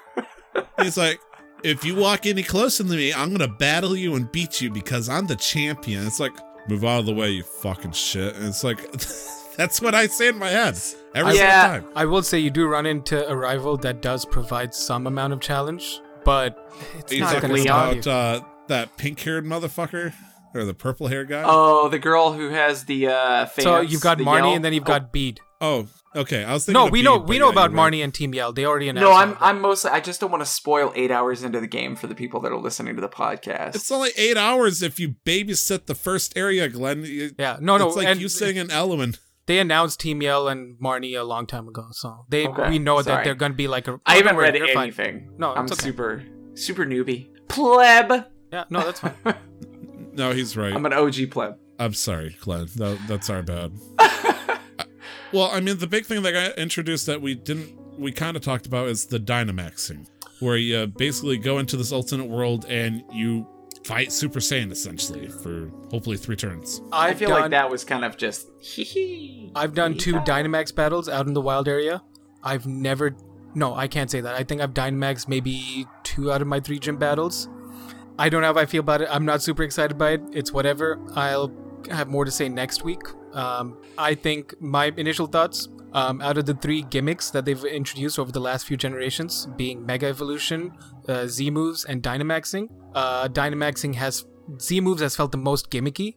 Dynamax seems whatever. Mega Evolution was the best thing that they ever had to add on and tr- introduce something new to the battle style because it actually made you think. It felt like a rebalancing on a proper level, like making we- monsters that were weaker than. It's like if you could have nine, which are these super powerful monsters, but if you could take an eight Pokemon you like and Mega evolve it to a ten, it just it felt cool. The idea that Blastoise or you know Charizard started falling out of the mix because they just weren't uh, viable Pokemon, but then you could introduce Mega evolving to make them you know competitive again was fantastic. I feel like there was more. Um, Mega Evolution was a more lucrative from a gameplay point of view, both like in like the game PVE and also competitive wise. It just made more sense. Um, yeah, no, but uh, Dynamaxing so far is cool visually to look at the whole like process of it. Um, yeah, the moves, the, updated moves when they and it's kind of it's kind really of cool. silly that you can Dynamax just everybody.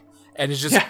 fucking silly to see this massive. I love seeing a Hoothoot. shit It's or just hoothoot. It's just it's- like haha whoo whoo. it's just a good time, I think, in general. But overall, long term, I don't think it's anything. It's not. It's, it's whatever. No, you're right. Like, the Mega Evolution made Scizor relevant again in the competitive scene. Seeing a giant ass Hoothoot or a Pidove that looks like Godzilla under the earth motherfucking Pokemon. I mean, that's the true threat there. There is a flock of, you know, Giant 20 story high and- Pidoves. Dynamax hoothoots just squash a whole city. Just Leon lowering his undefeated sunglasses, going, My God. My God. No, he wouldn't say that. no, the moment, anytime, this is, I'm convinced that all he knows is, Hi, I'm Leon. I'm the undefeated champion. Hi, I'm Leon. I'm the undefeated champion. And I'm bad with directions, always. just bad with directions. What did he say? champion. He said right at the start, uh, Thanks for guiding me here. No, I don't know how I found you. yeah, I'm, I'm Charizard- pants with directions. And Yeah. that's that's slang I'd never heard before. Yeah.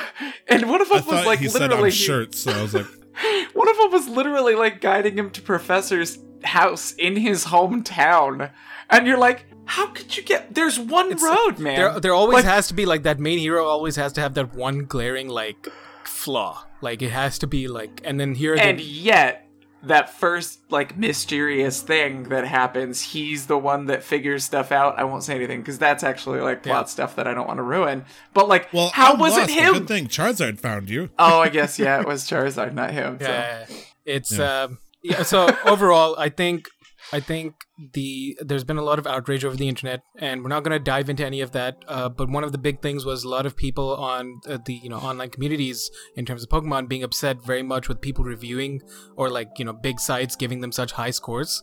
And I would like to say eh, be- because the Pokemon community is looking at what's happening with the games as a whole, looking at it more of a big picture, and a lot of people, myself included to some extent, is not happy with the direction the franchise is going in in terms of the games. But the game itself is not bad. It's a fun game, and I think a lot of those reviews are to some extent valid if they're just looking at this game like isolated. Um, yeah. Nick, uh, there's a question I'm going to ask you generically because Yep. I don't think Glenn has encountered this person yet. Yep. He has, but not enough to bring up this question. There's a guy I keep seeing that screams evil bad guy, kind of like Lysandre style. Is he giving off the same vibes to you too, or am I just. Oh, I know uh, who. I oh, know who 100%. you're talking about. 100%. Yeah. No, definitely. Okay. 100%. I don't want to get like Roger level paranoid. Like, okay, this guy screams like evil bad guy with how things are going. 100%. Second time I saw this person, I was like, "That's the bad guy." Yeah. Also, I would like to say one thing that did pop into my mind recently was the amount of uh, diverse type of representation with people in uh, Pokemon. I think that's Oh, one yeah. thing that people don't take uh, notice of The properly. gym. Just in Yep. ge- Yeah. uh, just in general, like just how people are represented, especially because it's based in the UK and it's not just all white people anymore, and it's just like a wide variety of people. Like it just it made me, you know, I'm not the most patriotic, but it made me happy. I just to Except, Yeah. when they were talking to Oak's daughter or granddaughter, granddaughter or daughter, Oaks? Professor Oak's or prof- the professor's daughter. Oh, Magnolia's uh, Okay. what's her name? Sonia. Yeah. Yeah, Sonia. Yeah. They were talking to Sonia. And uh, what's his face? Leon's like, well, what can I say about her? She cooks pretty well. I was like, what are you gonna say now? Well- Go make me a sandwich, you sexist ass! Like, and she's like, no, I really do love cooking. You know, and I was I- like, all I'm gonna say to that is I immediately understood that as their relationship specifically. Uh, That's fair, but it came no, off- I see what you mean as well. Well, it was made to suggest that those two were initially those were the rivals to each other. I They're a hundred. Like one one of them wants, they, one of them wants to bump uglies with each other. I don't know who yet because I haven't seen them interact enough. But one of them wants to, you know, touch them. Uh, you know, do the, uh, you know, the sinning stuff. like Do the dirty. versions of Yeah. Ash and Misty. Kind yeah, of like it's here? just it's just very like you know like TV shows and like kids games are just very good at like interlacing all of those adult you know suggestive things without anybody realizing it unless you look take a hard like a good look at it. Like if you go back and look at cartoons now, like Powerpuff Girls had some very overtly suggestive things in the show, right? SpongeBob. Yeah, so it's like I like with the way they've built that tension between Leon and Sonia, they it's some something happened or somebody wants Oh, something man, to happen. that poor Yamper. Um, yeah, but overall, like after you know 11 hours or so, I'm I'm having fun. Um, I'm having fun building a team again, going through the world, exploring. There's some really cool things.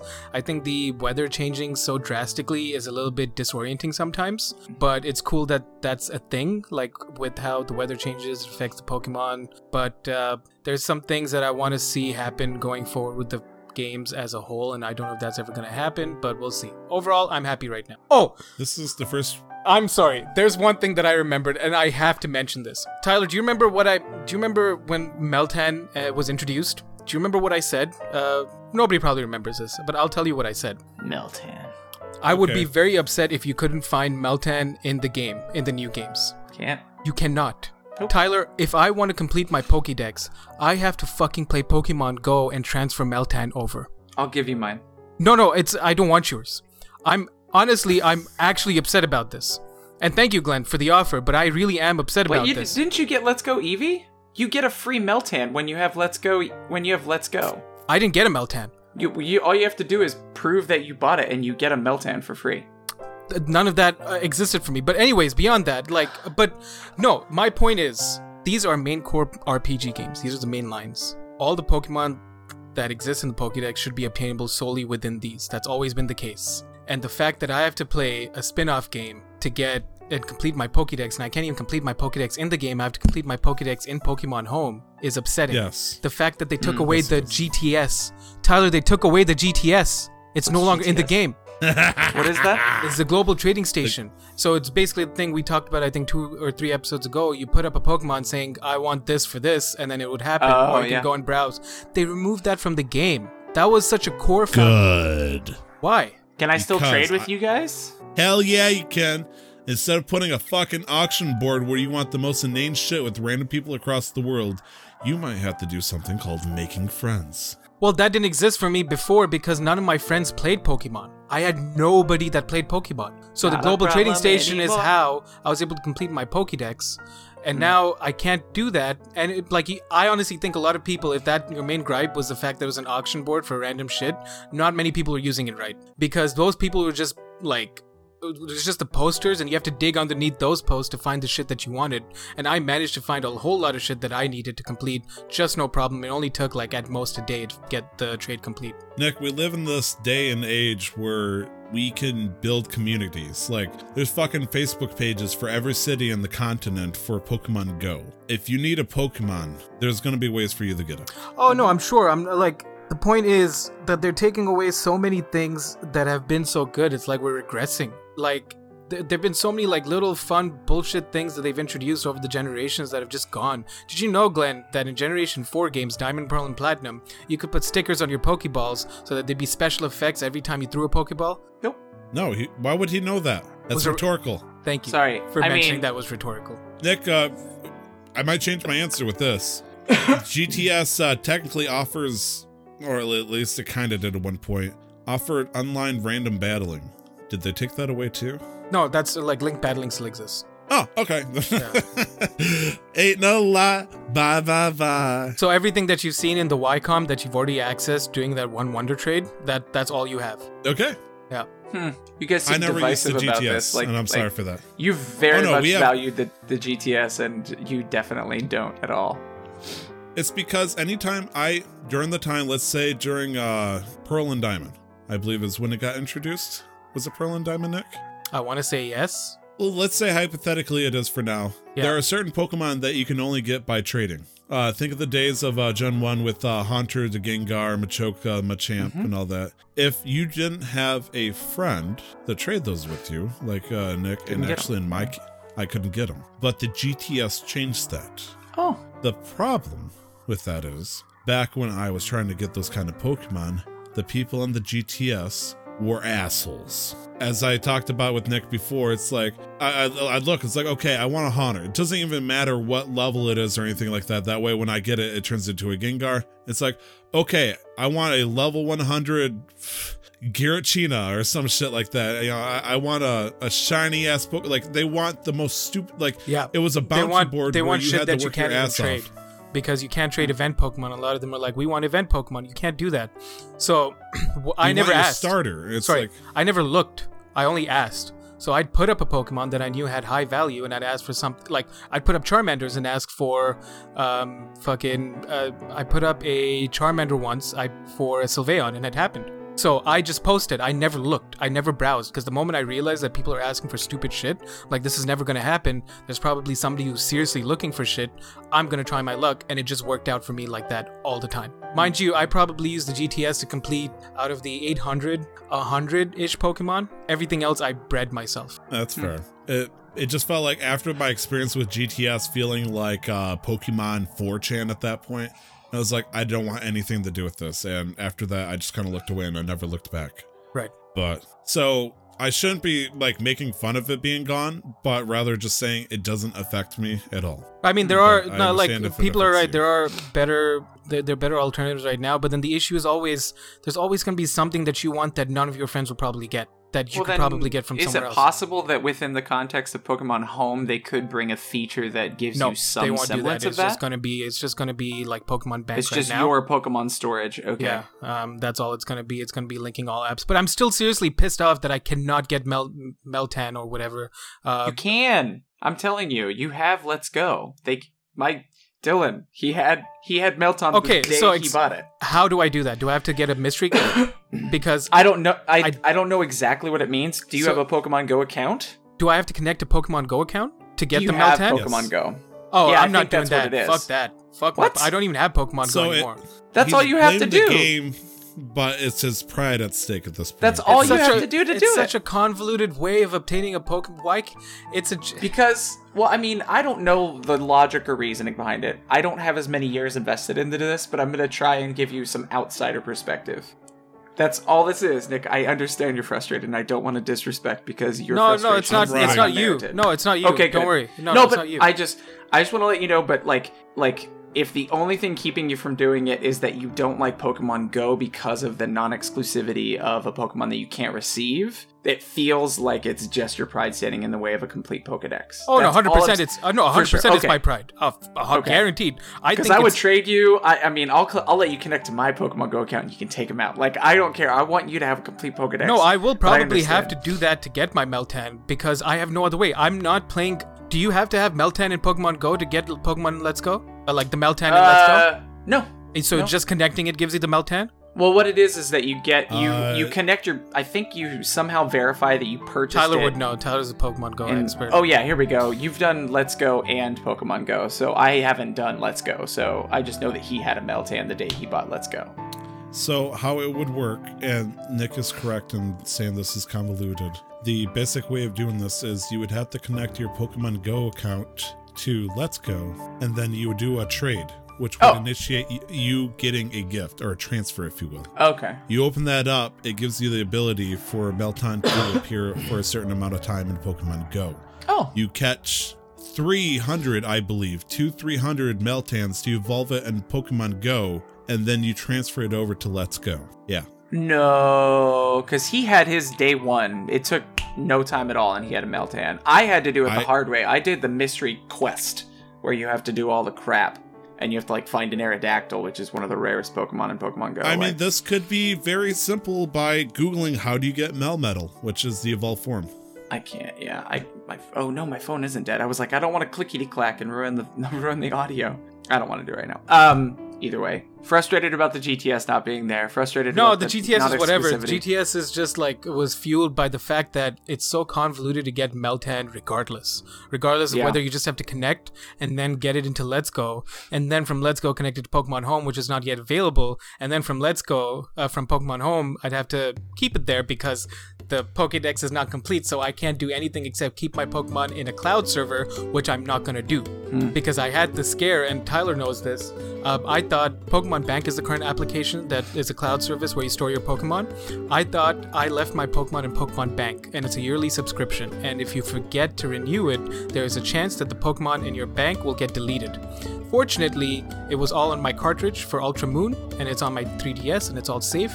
But I'm not trusting any cloud service with keeping all of my 808 Pokemon currently in one place.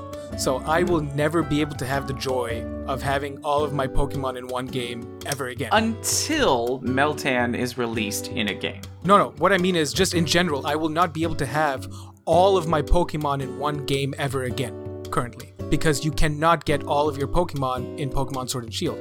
There's a limit on Oh, okay. 400 something Pokemon. That was the whole Dexit thing, which Okay. Uh, so, Glenn, I posted it in the chat here. If there is a different way, this was uh, from a document uh, that came out uh, last month, uh, less than a month ago, actually, where it is, in fact, uh, you get a uh, special box, which is what you get on Pokemon Go if you do a transfer over to uh, Let's Go. And that gives you the timer to catch uh, Meltan or cause it to appear in the area. And it would take 400 Meltan candy to make Melmetal. So oh, to get Melmetal. Yeah, yeah, yeah. No.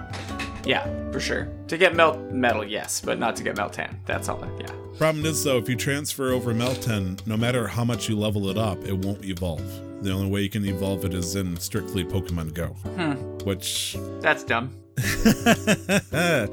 you know, No, I agree. feel I, like- I think the whole part, like Pokemon Go itself, like it, I was super excited about it, and then it was just like, oh, you you don't have to catch one Pokemon and find out that it has the moves that you like or whatever, and then like love it and care for it and evolve it. It was catch a billion until you catch a perfect one, and send those other ones away for candy to level the other ones up. Like it felt just, it was a hardcore version of getting a Gyarados, essentially. oh my god, getting Gyarados. Or that one, uh, what's it called? It's like a bird. I don't remember. It looks like a peacock, kind of like a flying peacock. I got a shiny one of the pre-evolution, and it had 400 to get to that. Or Wailord. Altaria, Ugh, my Wailord took so much s- candy to get it. Swablu. I've walked so many kilometers because I don't know how many miles I've walked. regardless, this is one of the things that I realized early on, um, and I absolutely hate it. and I claimed I was gonna hate it because I don't I don't think and uh, like Glenn, you are right very much. Even Tyler was right. Uh, this is my own personal pride. I don't think a spin-off game should have any impact on the main like line games. I truly like. I don't think that's that's never happened. That should never happen because uh, it's it's a whole it's it's a whole thing. Uh, I don't. Well, I mean, you don't you don't create a dynasty that's gone on for twenty some years and then just go, oh, we're changing things now. All of you people who have stuck with us from the very beginning are going to have to get used to the fact that all the work you've done means nothing. I understand how that feels like a bit of a betrayal. You know, like I get it. I don't feel that way because I didn't get screwed like that because I just played Gen One and now I'm playing what is this Gen Eight, Gen If- Seven? Uh, Gen eight. This is Gen eight. Gen 8. Yeah. Yeah. From 1 to 8 I played a like uh an emulator of Emerald, but that was I didn't even finish it. So like If the regional Pokedex remains to stay out of the games, I don't see myself playing Pokemon long term. really? Yes. Well, I mean, if enough fans freak out about this, just bringing the national Pokédex back, I don't understand how that would break the game. Uh, we're not the ones making the money, so we have no decision over anything. We're the Well, ones yeah, but if you money. if you all go, hey, we're gonna stop playing because you've like invalidated my last twelve years of work. I playing would this like to. game that I I've would been, like to you think know- that would happen, but how many times have we seen corporations look at how fans have freaked out, but still continue to remain on their bullshit just because they're still making money? That's the reason bad sequels still. Uh, uh, continue- Blizzard, Blizzard is still. Sonic, Sonic. Well, okay. Blizzard, Sonic. The, the only thing with they Sonic, all I'm heard gonna the say outcries no. and went, okay. With Sonic, all I'm gonna say is they said they needed more time, and within a few months they presented the new design. They had him all along. They 100. percent Ah. It was a PR stunt. I honestly That really, was really, really, really But this is- the hard is- work of a lot of graphic This is tinfoil designers. stuff. No. Okay, good. No, this is tin. But I really think they're like, how can we make sure that this movie sells out? We're gonna make a bad design on purpose, but keep the good design under wraps. Release the bad No press design. is bad press. Yeah, release the bad design, get people to freak out, and showcase the new design after a little while. I don't know. I've just seen enough things on Twitter from gra- animators and stuff that worked on it. With the with the right that's- amount of money, anybody would say anything. But again, very clearly That's- tinfoil we'll stuff. yeah, Th- this yeah, tinfoil we'll hat stuff. sure. I'm being very speculative over here. um, It's okay. yeah, no, that's Okay. all, that's all I have to say about Pokemon for this week. I don't want to keep going, otherwise my blood pressure is gonna rise. We've added an additional hour scrapping out over Pokemon alone. Yeah. I think it's good to call it for now. Uh, that way, uh, I we got it off our chest for this week. I'm sure we'll have a another dump truck of uh, information coming to you next week as we uh, figure out what's going on over here. Because I have, I, I mean, I still have more to say, but I've only had are- one day of play right now. one day of play, and we got this so far.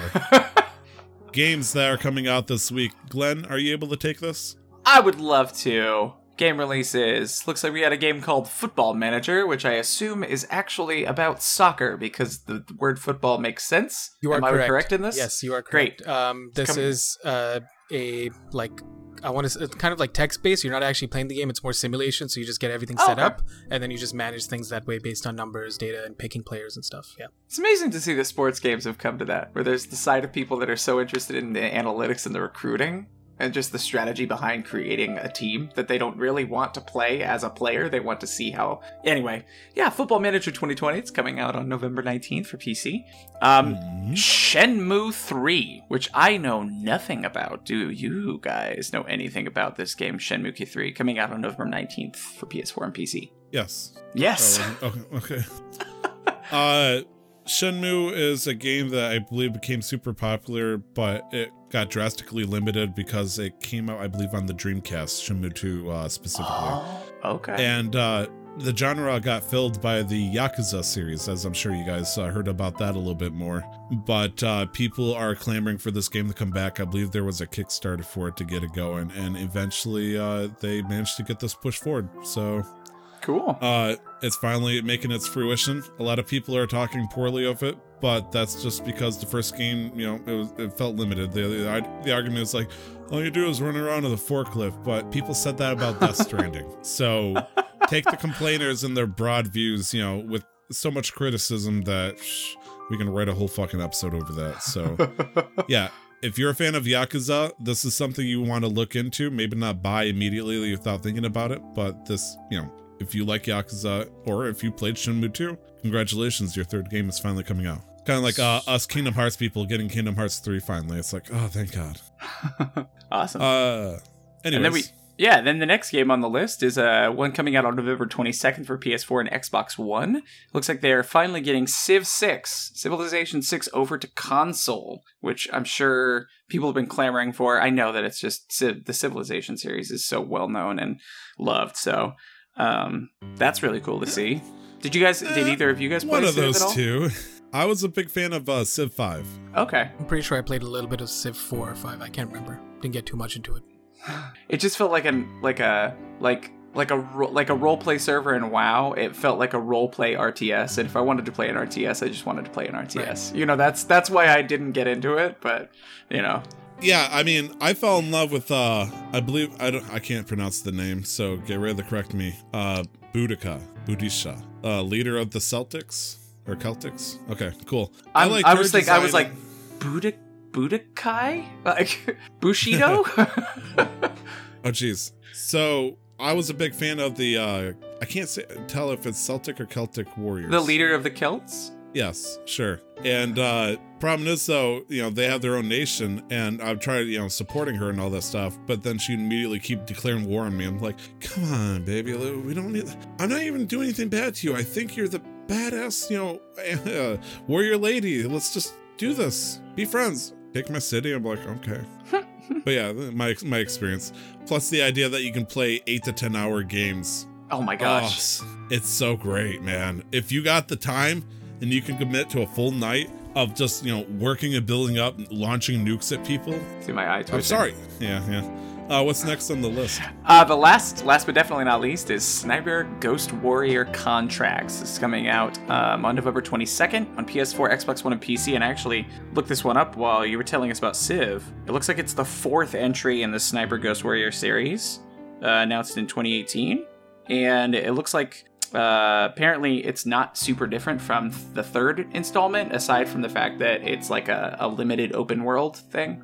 So it's like open levels instead of an open world. But you are a, I believe, a yeah, you're a seeker, a paid contractor to assa- paid to assassinate targets in Siberia, Russia. In this one, Nice. so for those who like that sort of style of games, that's that seems like a really fun one. Like Ghost old like Ghost Recon stuff. That's really cool. I still have the GameCube metal. That's that was the most recent Nintendo console I had. Was a GameCube. I had. I still have my Tom Clancy's Ghost Recon in the metal package. It's the collector's edition. nice. I never played it, but I still have it. Boudica. Yep. Boudica. It is a Boudica. Okay, cool. But yeah, that's Okay, that's sorry. all. it's okay. That's all that's coming out this week in gaming. Um, and now we just uh, we have to celebrate some birthdays. I think. Oh, Yes. Nick, I know you had a small list. I added a few of them because a lot of them were actually kind of important. Yeah, I took out a few that weren't so like whatever. Um, so Well- starting from the top, um, Pokemon Sun and Moon, November 18th. This is the day in gaming. November 18th. Pokemon Sun and Moon released worldwide uh, in 2016. So that's three years ago now. Yeah, happy third birthday, the sun and moon. Um, and then next, uh, there's only one thing in 2014. No, I wouldn't do that to you, Glenn. Two things. Um, Don't Dragon do this Age. to me, Nick. Dra- Sorry, there is only one thing in 2014 because the second one is non-existent. Uh, it's starting not a game. the joke is that this particular thing is like it doesn't It exist because exist. it's so bad. Uh, so Dragon Age Inquisition came out for the Xbox One, PS4, Xbox 360, PS3, 2014. Was this Bioware, correct? Love Bioware. 300 hours into that game. Nice. One save. Nice. Love that game. Um, and also in Mm. 2014, we're celebrating the fifth birthday of the Nintendo Wii U, um, which is a console that performs so poorly. I consciously choose to not think about it ever. I'm kind of upset because I didn't know it existed, despite being a Nintendo fan, until 2011 or 2012, when uh, Nick in the chat actually lent me his Wii U while he went over. Wait, uh, Are you saying 2011, 2012 when the Wii U came out in 2014? Oh, you're right. I'm sorry. That's You're just thinking about the was my Wii. Okay. So you're right. The Wii U did come out in 2014. So there was a point sometime after that I had no idea it existed prior to the you know cue the joke. And then one day Nick showed up uh, when he went over uh, seas, and then he lent it to me, and I eventually just bought it from him. I am being told now by an insider source that I am wrong as to the release date of the Nintendo Wii U. uh, Um, no, he got deployed at that date. No, the out. Nintendo Wii U came out in 2012, the same day, but it's 2012, not 2014. Oh, so we were just two years off. So Uh, it's the seventh huh. birthday. Yay! Nick is not wrong. Nick in the chat, it was me that added the information. He was just uh, parroting it, so that's my bad. Um, so yeah, that's uh, seven years. Happy birthday. Then we've got Left 4 Dead, uh, which is a big game for a lot of people. Not for me. I never touched it. But Xbox 360 2008. So happy. Uh, it's fucking. I'm doing math every time. 11 birthday. 11, yes. Um, then in the same year. LR 11th. Then in the same year, um, 2004, one on the Game Boy Cube, one on the Game Boy Advance. In uh, in this order, Metroid Prime and Metroid Fusion. Uh, games I've not touched. Tyler, have you touched these games? Yes, I played and beat uh, Metroid Prime. I didn't get a chance to play Metroid Fusion. Cool. Uh, and then we got the first Luigi's Mansion GameCube in Oh, damn, 2001. So Nick hasn't played a Metroid game, so you can't give it that appreciation. no, I cannot. Uh, never touched Metroid game yet. Not yet. I think uh, a Metroid Prime game would probably be your favorite genre next to Zelda if you ever got your hands on it. But Okay. that's just an opinion. Um, Hmm. so Luigi's Mansion came out for the GameCube in 2001. So that is 18 years now. Happy birthday. That being said, the GameCube also came out in 2001. So the GameCube is it's an years it's an adult now. Yeah. The GameCube uh, can it- can go vote. It can go vote. it can be legally tried as a uh, as an adult for a misdemeanor. And then I listed this just because I think it's cool. Tetris in Ah. 1988. Um, this was not the initial release of Tetris. This was part of the initial wave of releases, and this came out in Japan for the PC 98. I think that's what it was called. Uh, yes, the PC 98 in Japan. Uh, Tetris originally came out in 84 or 83 and was by a Russian scientist, actually. Uh, was developed Mm-hmm. um, and it is the world's most it's the best selling video game worldwide of all time Yep. wow. Uh, Yes. I think uh, second place to that right now is Minecraft. I'm not sure if it got ever surpassed. but uh, that is it for this day in gaming for november 18th um, yeah All right. Uh, let's see. I think that's gonna be it. Let's. That uh, was a good show. here. Uh, I I agree. There was a lot of talk, a lot of editing, but good amount of talk. Uh, you can find me on Twitter at two times Tyler, but more importantly, where can I find you, Nick? uh, you can find me on twitter at lr the 11th or on twitch and instagram at lr11 and then glenn where could we find you? Uh, I'm on Twitch at Razeth R A E Z R A E Z E T H, as well as uh, our sister podcast, Ready to Roll, uh, which is a lovely D and D podcast that I to be a part of, and then also on Twitter at Glenn Houston looks like Huston.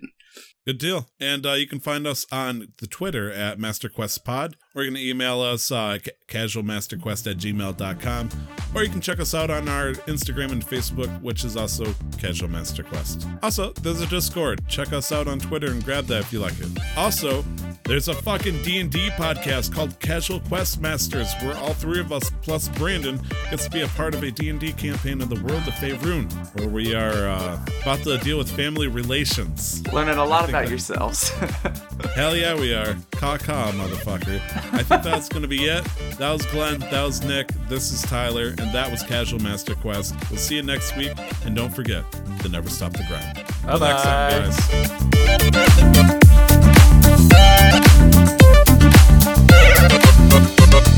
guys. The intro to the podcast, titled Casual Master Quest, was paid for and produced by the wonderful talent Revelries Music. You can find more of their work at soundcloud.com forward slash Revelries Music, or just click on the link in the show descriptions. The background music is the album Top 50 Best Classical Piano Music by Brilliant Classics. You can find out more about Creative Commons at www.creativecommons.org forward slash license forward slash by forward slash 4.0.